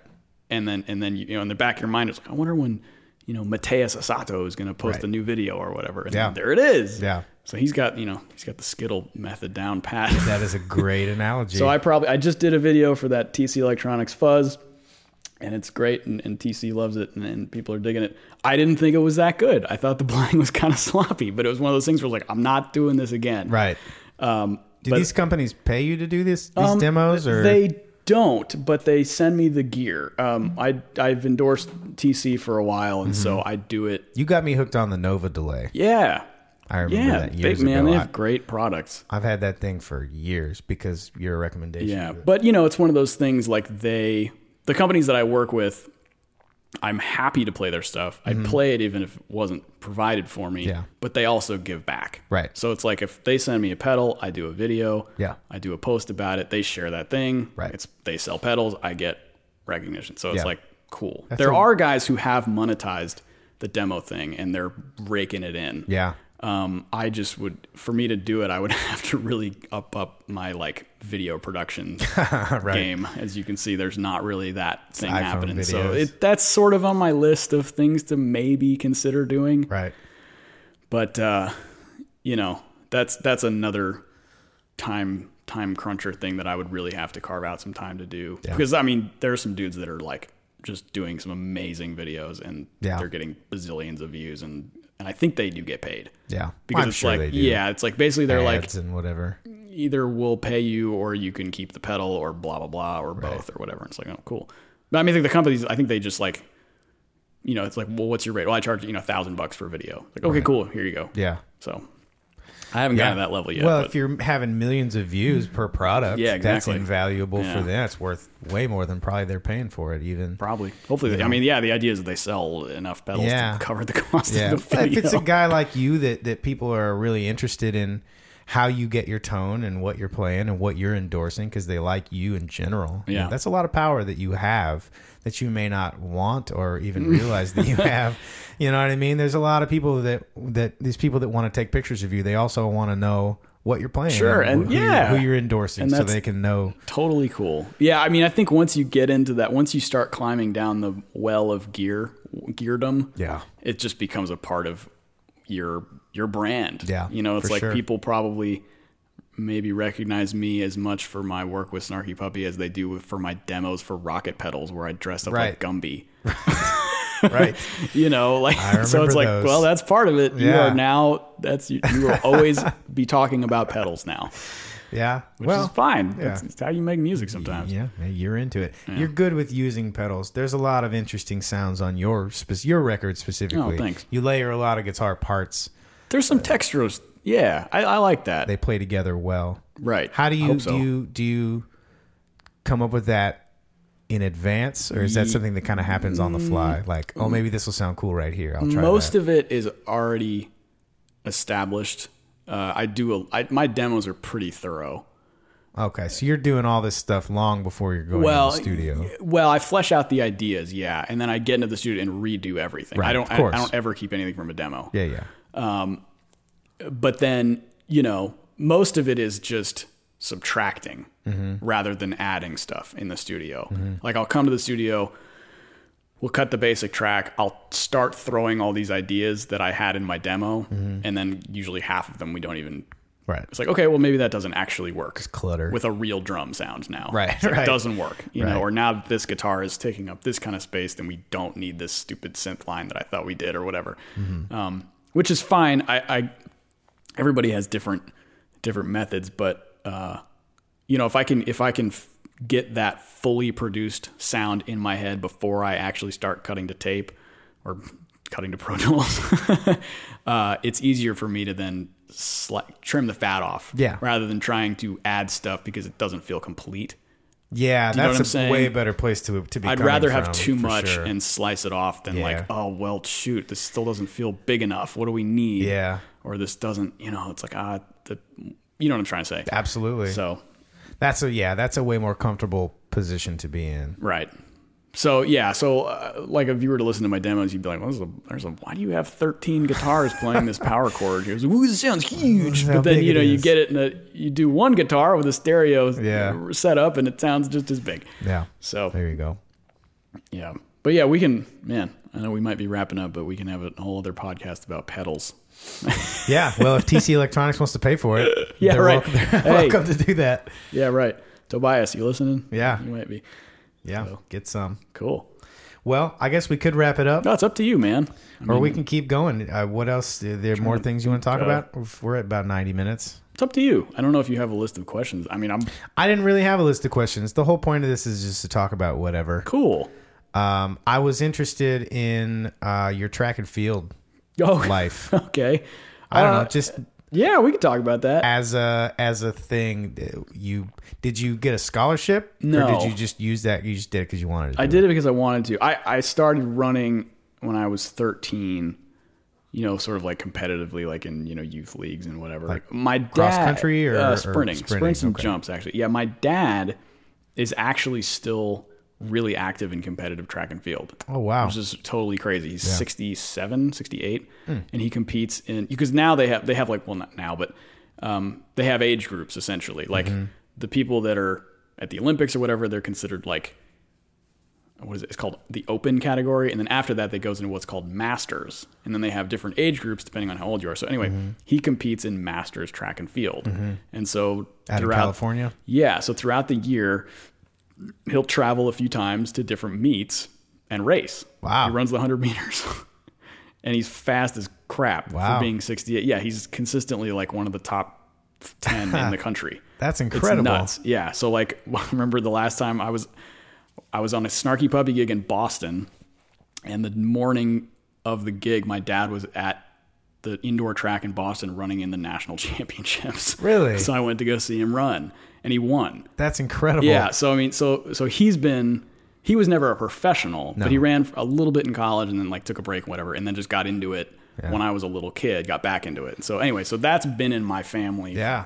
Th- You know, it was like track and field. You're a thoroughbred. Well, that was bigger than music. Yeah. Really. I mean, the track thing came from my dad. He plays guitar a little bit too. Uh-huh. Um, but, you know, I sort of kind of got into that myself. Whereas track, he was like, all right, dude, there's a youth team. Signing you up. Yeah. And I was like, I don't know if I really, nope, signing you up. and so, but I found out I really liked it. And I was, Yeah. go- you know, I was good at it in high school. I was good, at, you know, good enough to get to TCU to where the coach was like, yeah, we'd like to have you come, you know, walk onto the team and, and compete for us. And, and it was, it was not the easiest experience because, like, Walking onto the team. yeah, well, walking just on in was general? easy. Just just collegiate track and field for me, in Yeah. in particular, I was injured a lot. You know, I kind of was like mentally not totally confident. Right. You know what I mean? And because they're you know you're competing against guys who were some of the best in the country, and you know I came from a town where I was like one of the better guys. Right. And then I immediately was like the tiny minnow in the giant ocean. Right. and Right. I, I think that always kind of like was in the back of my head competing and so i i never quite realized the potential that i had set for myself Right. as as a collegiate athlete however i wouldn't trade it for the world it was Sure. a great experience i was in the best shape of my life i did you know added value to the team Yeah. uh, but after it was done, I was like, I, I'm done. Yeah. You know, I, I'll retire. But it's funny because it's like that's that experience track brought me to Texas more than music did. Right. I had no interest in coming to Texas for music. Right. I had int- I was interested in studying at TCU and running at TCU. right. And I was like, I'll play in a band in the, in the si- on the side. Yeah. And then after it was over, I was like, cool, track brought me here, music is keeping me here. Yeah. And that was it. Yeah. So so I'm thankful for surviving the sort of like personal tri- tribulations of collegiate track and field so that Yeah. I could kind of get to where I am now. Yeah. You know, it's like I don't have a gold medal, but I have a Grammy, you know. you it's go. like I'll Yeah. take it. That's a pretty So- solid trade off. So yeah, so I I tell myself I was like, yeah, I needed to kind of go through that to kind of get to to figure out what I really wanted, where my goals were, you know. Anyway, that's that was a sermon. No, sorry. That's, no, that's awesome. I that I'm sure you learned a lot about a lot well, of I things. I through definitely that. learned a lot about the value of hard work. Yeah, I mean, if I can survive the practices that we had to go through, I can survive yeah, anything. Yeah, collegiate sports in general are mm, so intense. Oh yeah. And then Any- you have to go to any of class them. too. right. You have to maintain the GPA to Time stay on the management, team Sure. and all of that stuff too. So that's yeah, that's great. I, I'm sure that that will translate into all aspects of your life Well- perpetually. I hope so, and I'm probably going to make my kid do it. Run track. probably. Yeah. Yeah, it's That's- like, my dad made me do it. You're gonna do it. Yeah, look how too." great I turned out. Yeah, I'm a right. Grammy, son. exactly. He'll be like, I don't understand how the two are related. You'll like, figure "Oh, it you out. will." You'll figure it yeah, out. right. When you're throwing up after that 400 meter relay. You'll figure it out. Yeah. Well, there you go. When Yeah. did you start playing guitar? Uh, I was 11. Uh, yes, yes, 11. That was a, that's a cool story actually. So so I Tell said- me the Yeah, story. so I said earlier my dad plays a little bit. Yeah. So he always had an acoustic guitar like kind of lying around the house that he would play like you know Beach Boys songs on or whatever, and and I would but he would let me bang on it like Right. kind of whenever I wanted, which is pretty awesome. Yeah. Most people's My dad parents didn't don't do that. Yeah, but, but anyway, I guess one day I was banging on it a little bit too robustly, and he was like, "Do you want guitar lessons?" And I was like, "I guess, I guess like sure, whatever, you know." and uh, Typical eleven-year-old attitude. and so uh, my mom is an artist and she was teaching art class to myself and another good buddy of mine and his mom played guitar at a pretty pretty proficient level and so it was like hey we'll teach your kid art if you teach our kid guitar Trade off. so we had like a little trade off Nice. thing. And um, so, yeah, so that's how kind of how I start. You know, she taught me super basic stuff, Mm-hmm. open chords, the whole deal. And then I got another teacher who taught me how to read tab. Mm-hmm. And uh, what was good about all this is that it was right around the time when I was finding out what kind of music I liked as a individual. Right. Thankfully, my folks played cool stuff in the house. Right. Like, ah, you know, thank goodness. Yeah. Because now I'm worried for the future. I generations agree wholly with that. so so you know so they were playing cool music but i was like getting into like stone temple pilots and soundgarden and all that Right. and now i could read tabs and i could download them off the internet Yeah. and figure out how to play spoon man you Yeah. know? and so then i was like really hooked by that point Yeah. and my next teacher this guy i studied with through all of high school was an incredible asset to me. He, his name is Gordon Kahn, and he lives in Austin now, but Hmm. he was like a Bay Area guitar dude back in the day and was a student of Joe Satriani's in the 80s. Ah. And I was like 14 when I first heard Joe Satriani. I was like, oh my God, it's the most amazing guitar, whatever, you know. And so there was a, this was, there was a classified ad that said, guitar teacher, you know, guitar teacher available, uh, Satriani alumnus. And I was like, what? Yeah. Like, we, mom, mom, what do we got to, what do we got to Yeah. do? Like, Gotta have mom, this. mom, please, please. How many mo- yards do I have to right. mow? And so, so they were, I was very supportive. They, they hired him as kind of my, and he would come to the house, you know, once a week and Yeah. we would work on shred. shredding and but theory. Yeah. I learned all about theory Yeah. with that guy. That's And important. that was super important because it helped me understand music. Yeah. you know, it, and me and my buddies would nerd out and be like, yeah, man, did you hear Joe Satriani use the Mixolydian scale? Well, it goes like this, you know, and it's like, it also relates to the Ionian scale, you know? Right. So we thought we were super cool because we knew the modes. Um, and so, yeah, so I had, I had a couple of really great teachers growing up and, but always played to records and was playing in bands and, you know, just on my own, just discovering how I could do this and how I could sound the way I wanted to sound. Yeah. You know, so it's been, I'm 32, so 21 years ago. Yeah. What? We are old. Yeah. I know. I'm old. I have a lot more gray. When did you start playing I have a guitar? lot more gray hair than you do. Well. I started playing guitar when I was about twelve. I played piano when I was five. I Yeah. started playing drums when I was about eight or nine. Man, do everything. Shoot. Well, You should just do the, you should Prince your next record and play everything. it takes so long. wow. um I well that was the whole point of setting up a studio in my house. I have a drum kit. I have all the I have bass rigs and guitar rigs and pianos and stuff in my little s- studio room. That was the whole point of Mm-hmm. Yeah. doing that. I can I can make my own demos and do all that myself. That's awesome. Which is nice. I end up when I do demos I end up sampling drums though. Oh, yeah, totally, dude. It's so much easier. Well, the, that's funny that you mentioned working with JT because I'll send him my demo with my really terrible drum programming, Yeah. and he'll come in and for the first like run through, he'll play my shitty demo, and be like, and then I'm like, all right, all right, cool, get cut, Funny. got it, we know you're funny. good, thank you. All right. Yeah, Yeah. Well, yeah, I got into guitar at about 12 years old, but I didn't study uh, theory so much. My dad played as well, but he played uh, very traditional blues. My dad's from Beaumont. okay. So he has that swampy uh, Yeah. Louisiana uh, Does he play slide? vibe. He does a little Awesome. bit, and then he's just that real traditional Texas Southern blues sound. Rad. And it was really cool. I, that was what I grew up listening to. And my mom's from LA. Okay. And so she's was Mm-hmm. way into the Oakland soul scene, uh, which was my introduction to that as a younger person. Nice. Um, and so my influence musically has been those two things combined together. Yeah, that's pretty obvious. in your um, Good. sound. That's good. I can't It's do anything very- about it. That's pretty much that's Well, all I got. Those are pretty solid influences. I like it. I it, it's it's uh, turned into a, an amalgamation of those things, but the what's come to the forefront is the is kind of the soul Motown uh, Sure. side of it, and that's kind of what I like the most. But Yeah. I didn't study theory, so my dad played guitar, and it was the same kind of thing. My dad didn't want me playing on his guitars because he had nice guitars. He collected vintage Fender amps, uh, Wow. which is something I'm very thankful for because I never had to go through the the really crappy pawn shop Oh, you mean- amp.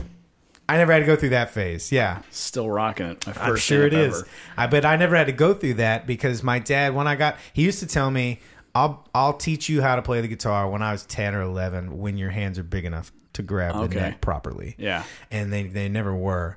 And then finally, when I was about twelve, I got to where I could make like a G chord, and that's like the most stretched out. So okay, so I'll buy you a guitar. So he bought me a '95, uh, '96 Mexican Strat Nice. from some pawn shop for like a hundred bucks. I still have it. I Mm-hmm. love it. It's a great guitar. And uh, the '95 to '97 Mexican Stratocasters were s- made with the same components as the American Stratocasters. Uh-huh. So it has those rattlesnake single coil pickups. Okay. The super aggressive bluesy ones that were in the Jimmy Vaughn signature strat at the time. Gotcha. They just threw all that stuff in the Mexican strats. For those three years, I don't know why, 95 to 97, it's the same components. They sound Collector's exactly the items now same. or something. Yeah, I've bought like eight of them, and you can buy them for like 200 bucks, and they sound phenomenal. They sound Wow. just like an American strat. It's interesting No to idea. know that. Yeah, so that's the thing. But so he bought me a 96, and I loved it, and I still have it. It's a great guitar. And then, but I was always plugged into these like 65 Super, 71 Blackface Pro Reverb. Mm-hmm. You know, I had this great introduction to tone and he taught me a bunch of blues licks, standard, you know, pentaton, minor pentatonic stuff, Mm. and then I kind of took that and I he realized that I had some sort of proficiency with it and I was taking to it pretty well, and so he uh, I never had lessons, but he bought me books, Yeah. and I I started I knew that I liked soul music a lot, so I was trying to figure out why what I was playing didn't sound like that, Uh-huh. and then later on in high school, after several years, I was probably seventeen. I realized that there's this whole jazz element to what this is why I don't sound like this stuff Ah, because there's this whole right. jazz element, but I never had a teacher, so I didn't had anyone to tell me that, and my dad didn't know that because he was a very traditional blues player, and that was it, Mm-hmm. and so he couldn't tell me why. Well, this major seven chord, okay, well that changed my whole world when Right. I figured this stuff out, Right. And so from about seventeen to uh, you know, until still to this day, I, st- I really started studying jazz and getting into it on my own. Cool. And I've never had any lessons on the guitar, but I, I've I, I got to a point where I, I would hear something and I would go, what is that? And then I go look that up and I learned that. Yeah. Whenever these chords, altered dominance, modes, and now I know all that stuff, or a lot of it, and it, and I can get the point across. But I wish that I had had someone like you had who kind of took me and said, here's what you need to learn. Sure. Because when I started teaching, I was about 24 years old when I started teaching, and I was teaching. Uh, I advertised myself. I don't like small children very much, so I didn't want to teach the, the eight year old that just got a guitar for the first time. Like Sure. I'm not interested in teaching you these ma- open chords and, Right. and gouging your parents for sixty dollars an hour. I'm Right. not interested in doing that. All right. I advertised myself as I if if you already know all that basic stuff, I will teach you musical stuff Sure. theory and things like that. And Yeah. so one of the things that I would always try to impart on my students is eh, what you were saying earlier is that there's a difference. This is the way that I put it to them. There's a difference between being a guitar player and being a musician. Sure. And that's something that I think you have to have a very distinct thick line between the two Right. because all musicians play an instrument, be it voice or, or any kind of instrument, but not all musician, uh, not all instrumentalists p- are musical about it. Do you know what I mean? And so, like, I had a bunch of kids, and and you would teach them the same thing. They'd want to come in and they'd want to learn Spoon Man, and I'd go, well, what if I just teach you all these chords, and then you can go home and learn that crap on your own. I don't have to teach. I don't have to sit here and listen to you fumble your way through Spoon Man for an hour every week. Sure. I can just te- I can give you the tools to go do that Right. on your own and maybe write your own stuff. handful of kids would take to that, a handful of kids wouldn't. You yeah never really that's know, kind but- of one of those that's the thing about teaching kids is that and i don't teach kids i, I don't anymore. just because i you know s- s- i mean i could sure but you know it's one of those things where i remember when i was a kid i wasn't interested in why music worked i just wanted to play songs that i liked Right. so so it wasn't until I was maybe like 14 or 15 that I wanted to learn how the music worked. But Right. that but you know it's important though with young kids because if you're just if you can just teach them stuff that they want to learn and they go home and play, they feel like they've been successful. Sure.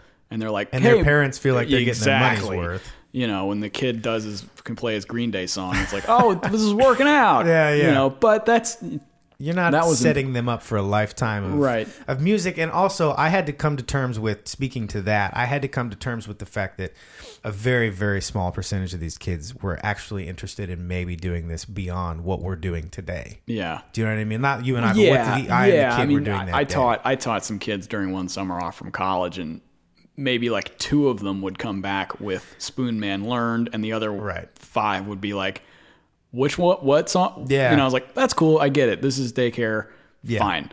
But I struggled with that. You know. I never really came to terms with the fact that I was babysitting a lot, which is why I forced myself that's part of being a I teacher. forced. I man. know, and that's why I forced myself into the. I I got the upper echelon of the kids. I worked at the School of Rock here in Fort Worth. Yeah, sure. For about three years, and I was the I was the teacher that you had to kind of graduate to That's cool. because I I told the lady at the front desk. I said, "I- if you give me another eight year old with a brand new acoustic guitar, I'm I quit. I'm not yeah, coming back. Yeah. Sorry. It takes a special kind of person to to work with kids and just have Absolutely. patience for that because yeah, they know that half of these kids are probably never going to pick up a guitar again. No, and that and I I had yeah, it was a weird ego that I was addressing at the time that forced me kind of into that, but I did have a handful of kids that took to it like crazy, and a couple of them I still talk to. They're graduated from high school and they they have bands and they're playing, and Yeah. and that made it all worth That's it cool, for me. sure. And it's a very very small percentage of those kids that did that, but a couple of them,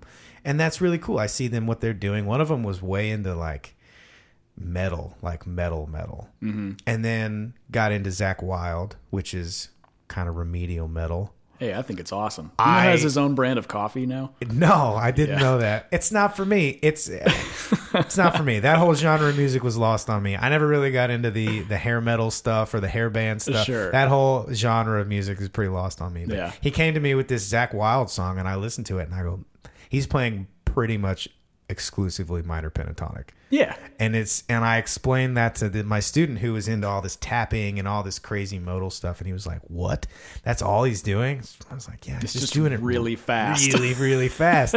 and so he went, and so he came back, and he had like learned a whole bunch of Zach Wild stuff because that was what he needed. And then he started getting into Kenny Wayne Shepherd, and then he started getting into blues, and Right. then he got into Motown, and like now he's super well versed in all this stuff because of this progression of right. what is this? And I would tell him what it is, and he would go figure it out on his own. But I had- he had the tools. I had taught him the tools, and that was really cool. But those guys, those kids are few and far between. It's funny to see how that you know you, you brought up a young kid that was into metal. It's funny to see how metal or hard rock in general is not a genre that people sort of like end up in later in their playing careers. Right. You know what I mean? It's Yeah. like every guitar player I know started playing rock, hard rock, me, me included. Right.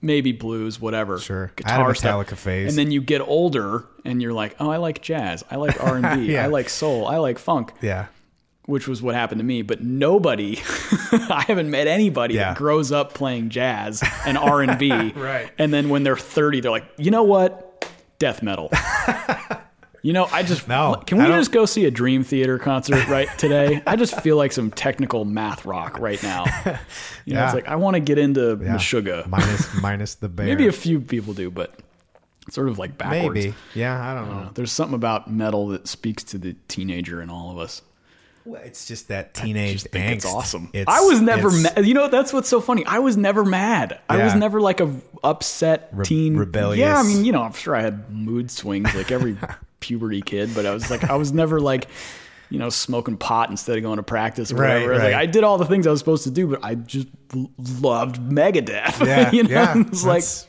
I don't identify with your tight jeans, but I love this, you know, whatever. It's like, I don't hate my parents, but I really love your music. Yeah, there's uh, there's probably more of that than the other. I think. I don't know. Cause I don't know, I don't really know either. I never really had that stage. I went through a Metallica stage right when I was started Yeah, playing man. guitar. Have you heard Once- their new record? No, It's no. pretty pretty good. really. yeah. Okay. Well, I mean, you don't have to go home. and I listen may to it, or like, may not today, do that. but, yeah. I may probably not going to do that, That's but fine. I, I may or may not do that. That's fine. I got off board with them pretty quickly Yeah. uh, after I started. But once I, like you, learned tabs, Mm-hmm. uh, after I learned, you know, the basic bar chords and some basic scales, Right. I, I learned a whole bunch of Metallica nonsense oh yeah, and uh, Master of Puppets. That's And, like I had the whole solo tabbed out and I memorized and all that classic stuff. riffs. man. Yeah, absolutely. But that's funny. But then I I slid into the soul R and B world too, and and I wish that I had stuck with the piano in the way that I pursued the guitar. sure. I play I continued playing, but I didn't continue improving. I was basically maintaining what I knew. And then every now and then I would translate some new theory thing I learned on the guitar to the piano and then it would just and then I would go back to learning guitar stuff. And I really wish that I had focused exclusively on the piano. I like playing the piano more. To me, it's a way more expressive instrument for me personally. Yeah, I can see that. Uh, I, I cover when I am playing the piano. I feel like I'm covering personally. I feel like I'm covering a lot more ground yeah, well, um, you are. musically. yeah, well, I mean, sound wise, and I just feel like I can do more things. I don't know. For me, that's how it is, and and I'm not much of a guitar hero in the way of of shredding or in the way of of that kind of stuff. But I feel like I can get the point across if I need to. But I really enjoy the piano more, and I really wish that I'd stuck with it. And since getting since doing this sideman thing I've been doing for the last six months, I've be, I've become a relatively proficient piano player, uh, not quite as much as on the guitar, but e- enough to not feel stupid. Because there was the first couple of months, uh, the Right. guy that I started playing with the most, he hired me as an organ player specifically, mm-hmm. and I had always pretty much played like Rhodes and piano, grand piano stuff, and organ is a totally different mindset. Oh, yeah. And I kind of knew some stuff and pads and swells and whatever, and, and that was kind of the extent of it and then I so I went, you know, I'll I'll come pad your gig and we'll we'll go on the road and do that, but don't throw me solos because Mm. I'm not a soloist yet. Like let me work on it Yeah. for a couple of months. Well, first fucking gig. I get 15 solos over the course of a set, Yeah. almost every song in keys that I'm not comfortable You're like, soloing. doesn't in, anyone like- else in this band know how yeah, to solo? And he did it on purpose, and he would laugh every time. and Oh, man, everyone, wow. everyone would look at me, but and I was like, I was embarrassed. But for the first month or so, we did three, two or three gigs a week, you know, on the road in front of people, and I was embarrassed. But it made me go home and practice, Yeah, and it yeah. made me That's- figure it out, man. And I got to a point where I was like, all right, now I'm comfortable soloing, so. um, it's okay now, but like, what a dick! Like, I love it. it was real. There was a couple of times where I get I get halfway through solo and I get so lost and I just go, I just stop. Well, with organ, you just go. "Mm, yeah, just loud. Yeah, just turn the rotor on, turn it back Mm, off. It's, it was yeah, it was Sustain. interesting. But it forced me to get better, so That's I guess important. That's good. Yeah, I, I- Yeah, I you needed gotta that. have a gotta have those experiences, man, where you just go home just defeated. oh man, the, yeah. The first month of my gig with that guy was every time, every, at the end of the gig, Yeah. people would be coming up to me going, "Oh, great job!" And I'd go, "Don't you don't have to do that. You don't have to say that. I know that that wasn't great. You don't have to say that." But he's trying to keep you encouraged, man. Yeah, yeah. Like that's all right. That's funny. Hilarious. Do you ever play any other instruments other than bass? Bass and guitar kind of go together. Yeah, I mean, not seriously. You know, it was, uh, my mom offered me piano lessons when I was a kid, and um, but it was funny because I always equated piano with my friends not being able to hang out. Because I'd be like, I'd knock on my buddies next door, I'd be like, "Hey, what are you Yeah. doing, man? You want to come out and play?" No, I gotta do piano lessons. and so I was like, "Pfft, "Why the heck? N- No, Yeah, it's gonna take I wanna my whole go- social I life." wanna go play, you know." And so, so yeah, so I was. My mom was like, "Do you want to learn piano?" I was like, "No, no, I want to go outside," you know. so That's funny connections you make as a child yeah, like that that but I stick guess- with you. Sure. Now you know. Now, of course, I wish I could play everything. You know, uh, but you you know you're given the skill set that you're given. and Sure. You just pursue that, and I Unless you're sput and you can. well, unless you're yeah, or Jacob Collier or Louis Cato or any of these freak shows. Oh my God, Luis But- Cato. Uh, my introduction with him was through Eric Krasno. Yeah, Louis is awesome, And he's one of the he- nicest humans. I've never, I never, he's such a nice guy. I never met him, but he seems like he is. Yeah. But I, he- there's a video on YouTube, and I'm a huge Eric Krasno fan. Sure. and Everything that he's a part yeah, of. awesome player. and there's a video of his side project chapter two or something, something right. like I that. was gonna say chapter eleven, but that's Yeah, Uh, bankruptcy. no, it's chapter two. I Yeah, almost said that too.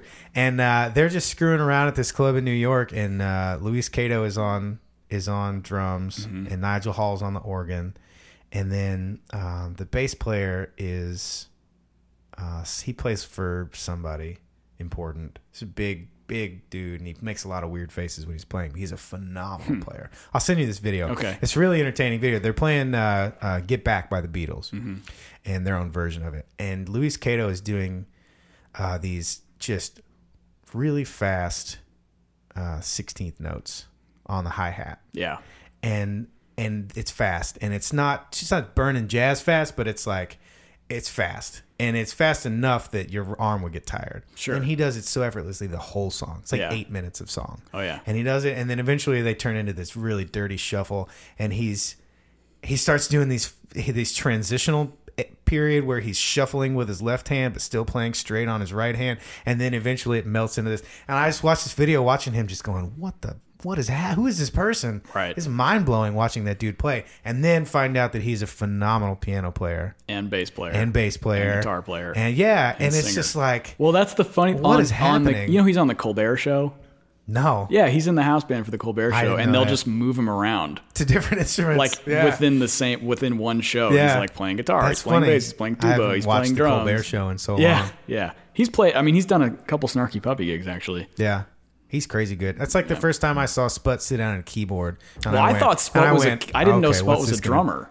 Really? So Yeah, that's the, first opposite couple for times me. I heard him, he was playing piano, and I was Yeah. like, "Wait a minute, this idiot plays drums." too?" Yeah, yeah, that's what I thought, but the And I was opposite. like, "What?" yeah, I was at one of those s- jam deals, and I don't know any of those guys, so I'm just sitting there watching the whole time. Yeah. and I, uh, he got off the drums and went and sat down at the keyboard and just kind of didn't touch him. He just kind of sat there and waited. Hmm. And I went, oh, okay, well, this is gonna be whatever.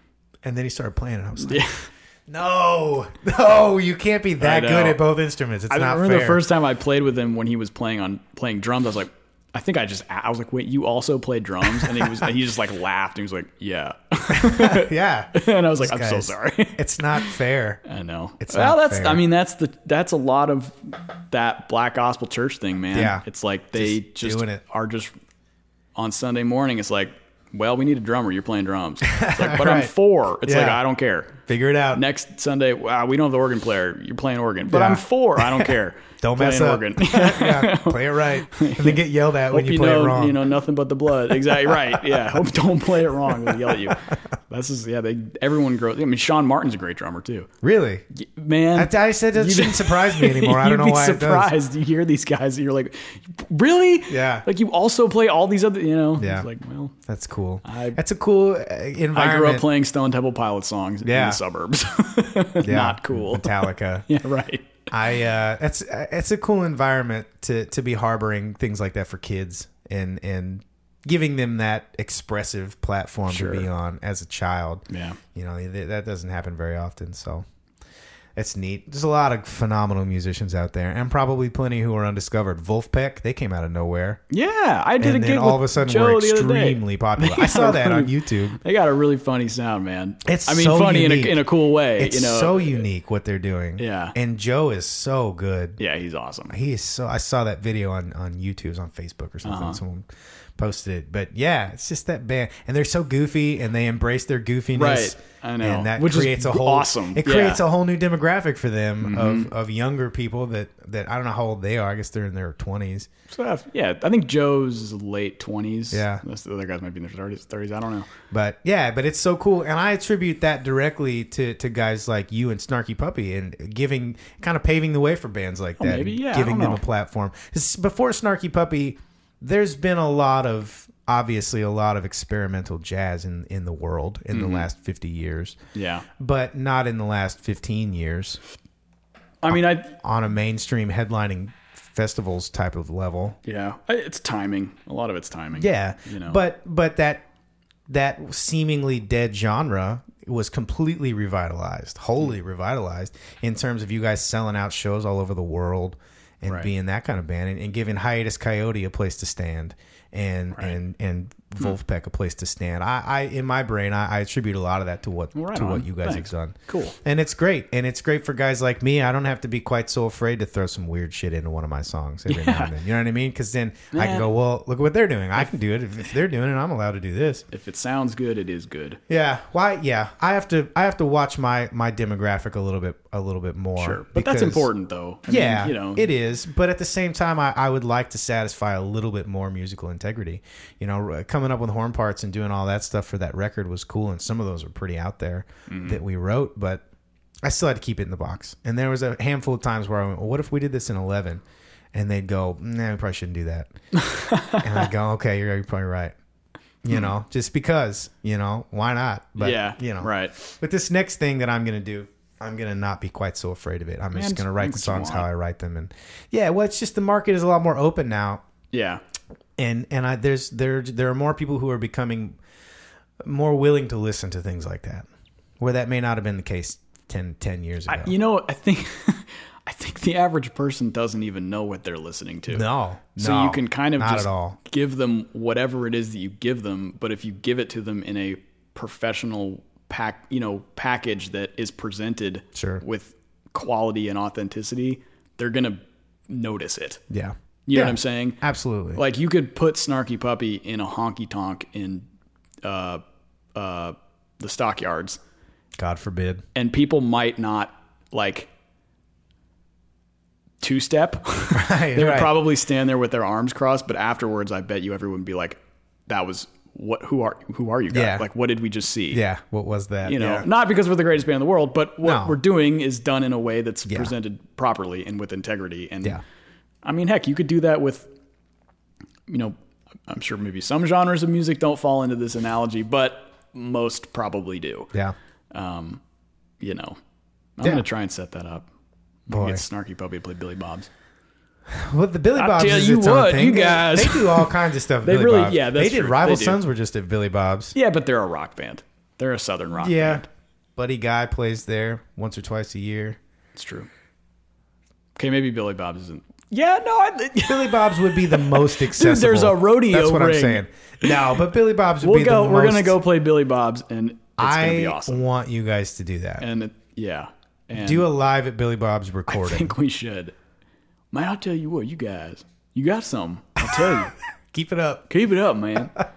You guys remind me of when I first saw Danny Gatton. I'm, oh It's no, like, you guys got that man? You really playing jazz, man? Sounds like jazz. sounds like jazz. Yeah, it does. Well, on that note, why don't we go ahead and wrap it up? All right, Why don't you tell Rambling me? man. Tell me uh, the name of your website, where people can find your music.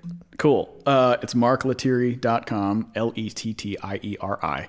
Uh, You can, they have, there's links to everything from there, but I'm on iTunes, Spotify, Mm-hmm. Instagram at MJ Lettieri, Twitter at MJ Lettieri, even though I don't tweet that much. Uh, and hate then Twitter. follow me on Facebook on either Mark Lettieri or Mark Lettieri Music. There you go. There it is. You can get all the records. You can see what Mark's doing, all the people he's playing with. And uh, so thank you guys for sticking around. My name's Chris Watson. This is the Slightly Chewed podcast.